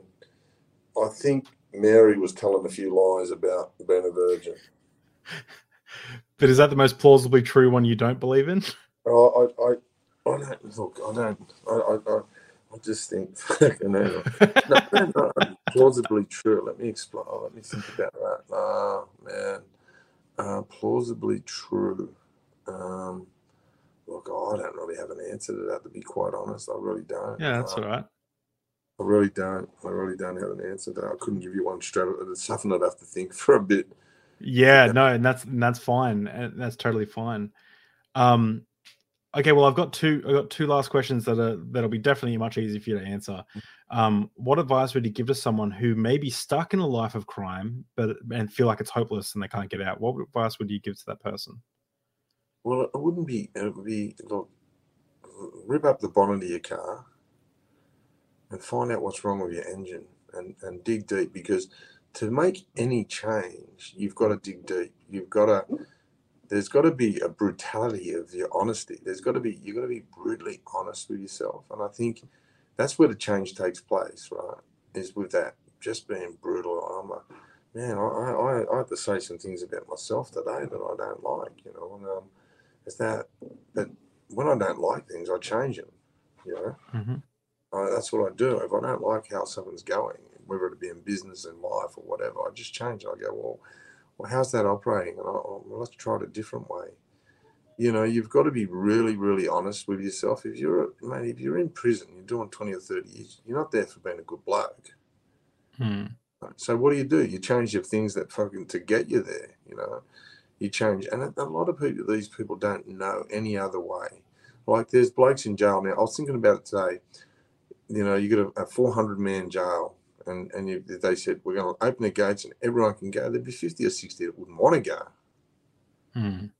They'd just go, no, I don't know it out there. I just prefer the security and the and the, and the routine of this. So, you know, I hmm. just think, I think it starts off with a certain degree of honesty. You know what I mean? It's like, man, well, all right, I'm the I'm the fuck up here. I'm the one who's going to make the change, and um, the change is within you. It's not within everyone else. And don't blame everything else and don't point the finger. It's about, it's about, you know, about that honesty about you know that starts with that honesty and that's what i had to do i had to get really deeply honest with myself to change and i was like what are the things that are changed and man i, I was all this guilt and shame and anger and, and embarrassment until i really embraced them and the resentment you know because the resentments resentments will rust the vessel they contained in until i let go of my resentments because the resentments were keeping me away from healing and resentments are the opposite to love. You know, resentments are a form of hate. So why I had resentments, I had hate, and why I had hate, I didn't have love. And I, you know, and I think allowing love into your life to heal and allowing yourself to be vulnerable. To be vulnerable, you've got to trust someone. So you know, learning to trust someone, and to, and then from the process of being vulnerable and allowing love into your life, and you're well on your way to changing. Awesome. Well, this that actually might answer the last question as well, but maybe there's there's a different approach. But say someone who may be watching this who's who's young still, they're like 15, 16, and they they're getting involved in drugs, um, drugs and alcohol, and they're worried that they might have that addictive personality. Um, what would, you're worried about? It, got it. You most if you're worried about it, you've most probably got it right because there's something telling you that the handbrake's loose on the car, yeah, and that, that that's the handbrake that's going to that's going to stop you.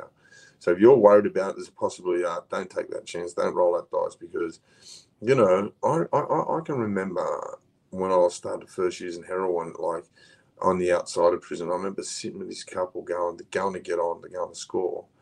And I knew if I stayed with this couple, things were going to get really bad. The heroin use was going to get really bad. I stayed. And um, if you're thinking about it, if you've got that mindset, man, trust your gut instinct. This ain't going to be good. It's going to be painful because that the drug addiction and the crime cycle is extremely, mate. Once it gets its claws into you, I'm telling you, it doesn't let go really easy. It doesn't let go. It's extremely hard to break that cycle.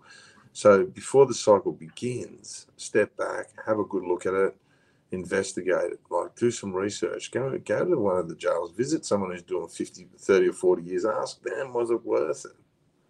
I think, you know, I've talked about it before. One of the most underutilized resources we've got are prisoners themselves, man. I think there'd be so many guys. Like, I talked to some pretty high profile criminals. I had one of the most notorious criminals in Australia ring me a couple of days ago. And me and him talk about it. And he goes, man, I'd love to be involved in educating kids, you know. Kids are going to listen. Once they heard this bloke's name or, they, you know, mate, the teachers are not explain who this guy is, man. They're, they're, the kids are going to be all ears. And to that kid who's contemplating that now, if that bloke comes along and tells his story to him, man, that kid's going, oh, I ain't going that way. Mm-hmm. Why aren't we using those resources? Because they work. You know, yeah. They, and, and, and, and that's a cl- that would be a classic example of a kid considering going down those lines. Old mate walks in a classroom with a set of handcuffs on, dressed in greens a couple of teeth missing, fucking some dodgy tattoos, scars all over his face and head, and goes, "Man, this is how it ends. This is this is the look. This is what you end up looking like." And this is, you know, I've done 25 years, haven't kissed a girl in 20 years or whatever, or whatever. I haven't, you know, the only memories I've got are bad ones. Um, man, I, I, I think that goes a long way to deterring that kid. Mm.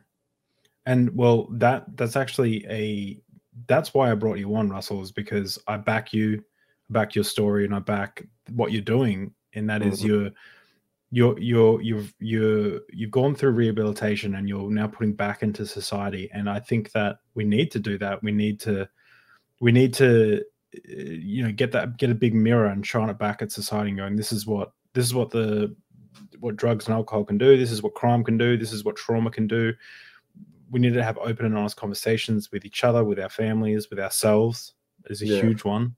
Being honest is a huge one. Um, and so I really appreciate you coming on to Deep Drinks. And I know I know I'm a small podcast. I mean, you've been on some big shows, and so I really appreciate you coming on and no, um, taking the time. I'll do more, and I'll tell you, you know, I love it because I, I just love spreading this message because it's got to be heard, and, and, and you know, and it makes a difference. If one person here gets something out of it, and we've achieved greatness. Hmm. Well, I well, I, I, I want to say thanks for coming on, and I hope that um, we haven't used too much Aussie slang so that the American and the other yeah. the audience from around the world can understand what we're talking about. But um, but uh, I hope uh, everyone's enjoyed this episode. Make sure you go check out um, the Stick Up podcast um, and and give me a follow on Instagram, Russell underscore Manser. Any questions or anything like that, man? I, am gonna I spend all my awesome. Question Russell underscore Manser on Instagram, and man, I've got questions. Man, I'll take them all day. Awesome. Okay. Well, I'll, I'll, I'll probably be there as well. So, um, thanks for coming on, Russell, and thanks everyone for coming out and saying hello. I know it's not in the regular time slot, um, but um, I'm I'm sure we'll uh, we'll uh, get some more questions in the comments. So, thanks everyone, and I'll talk to you guys later.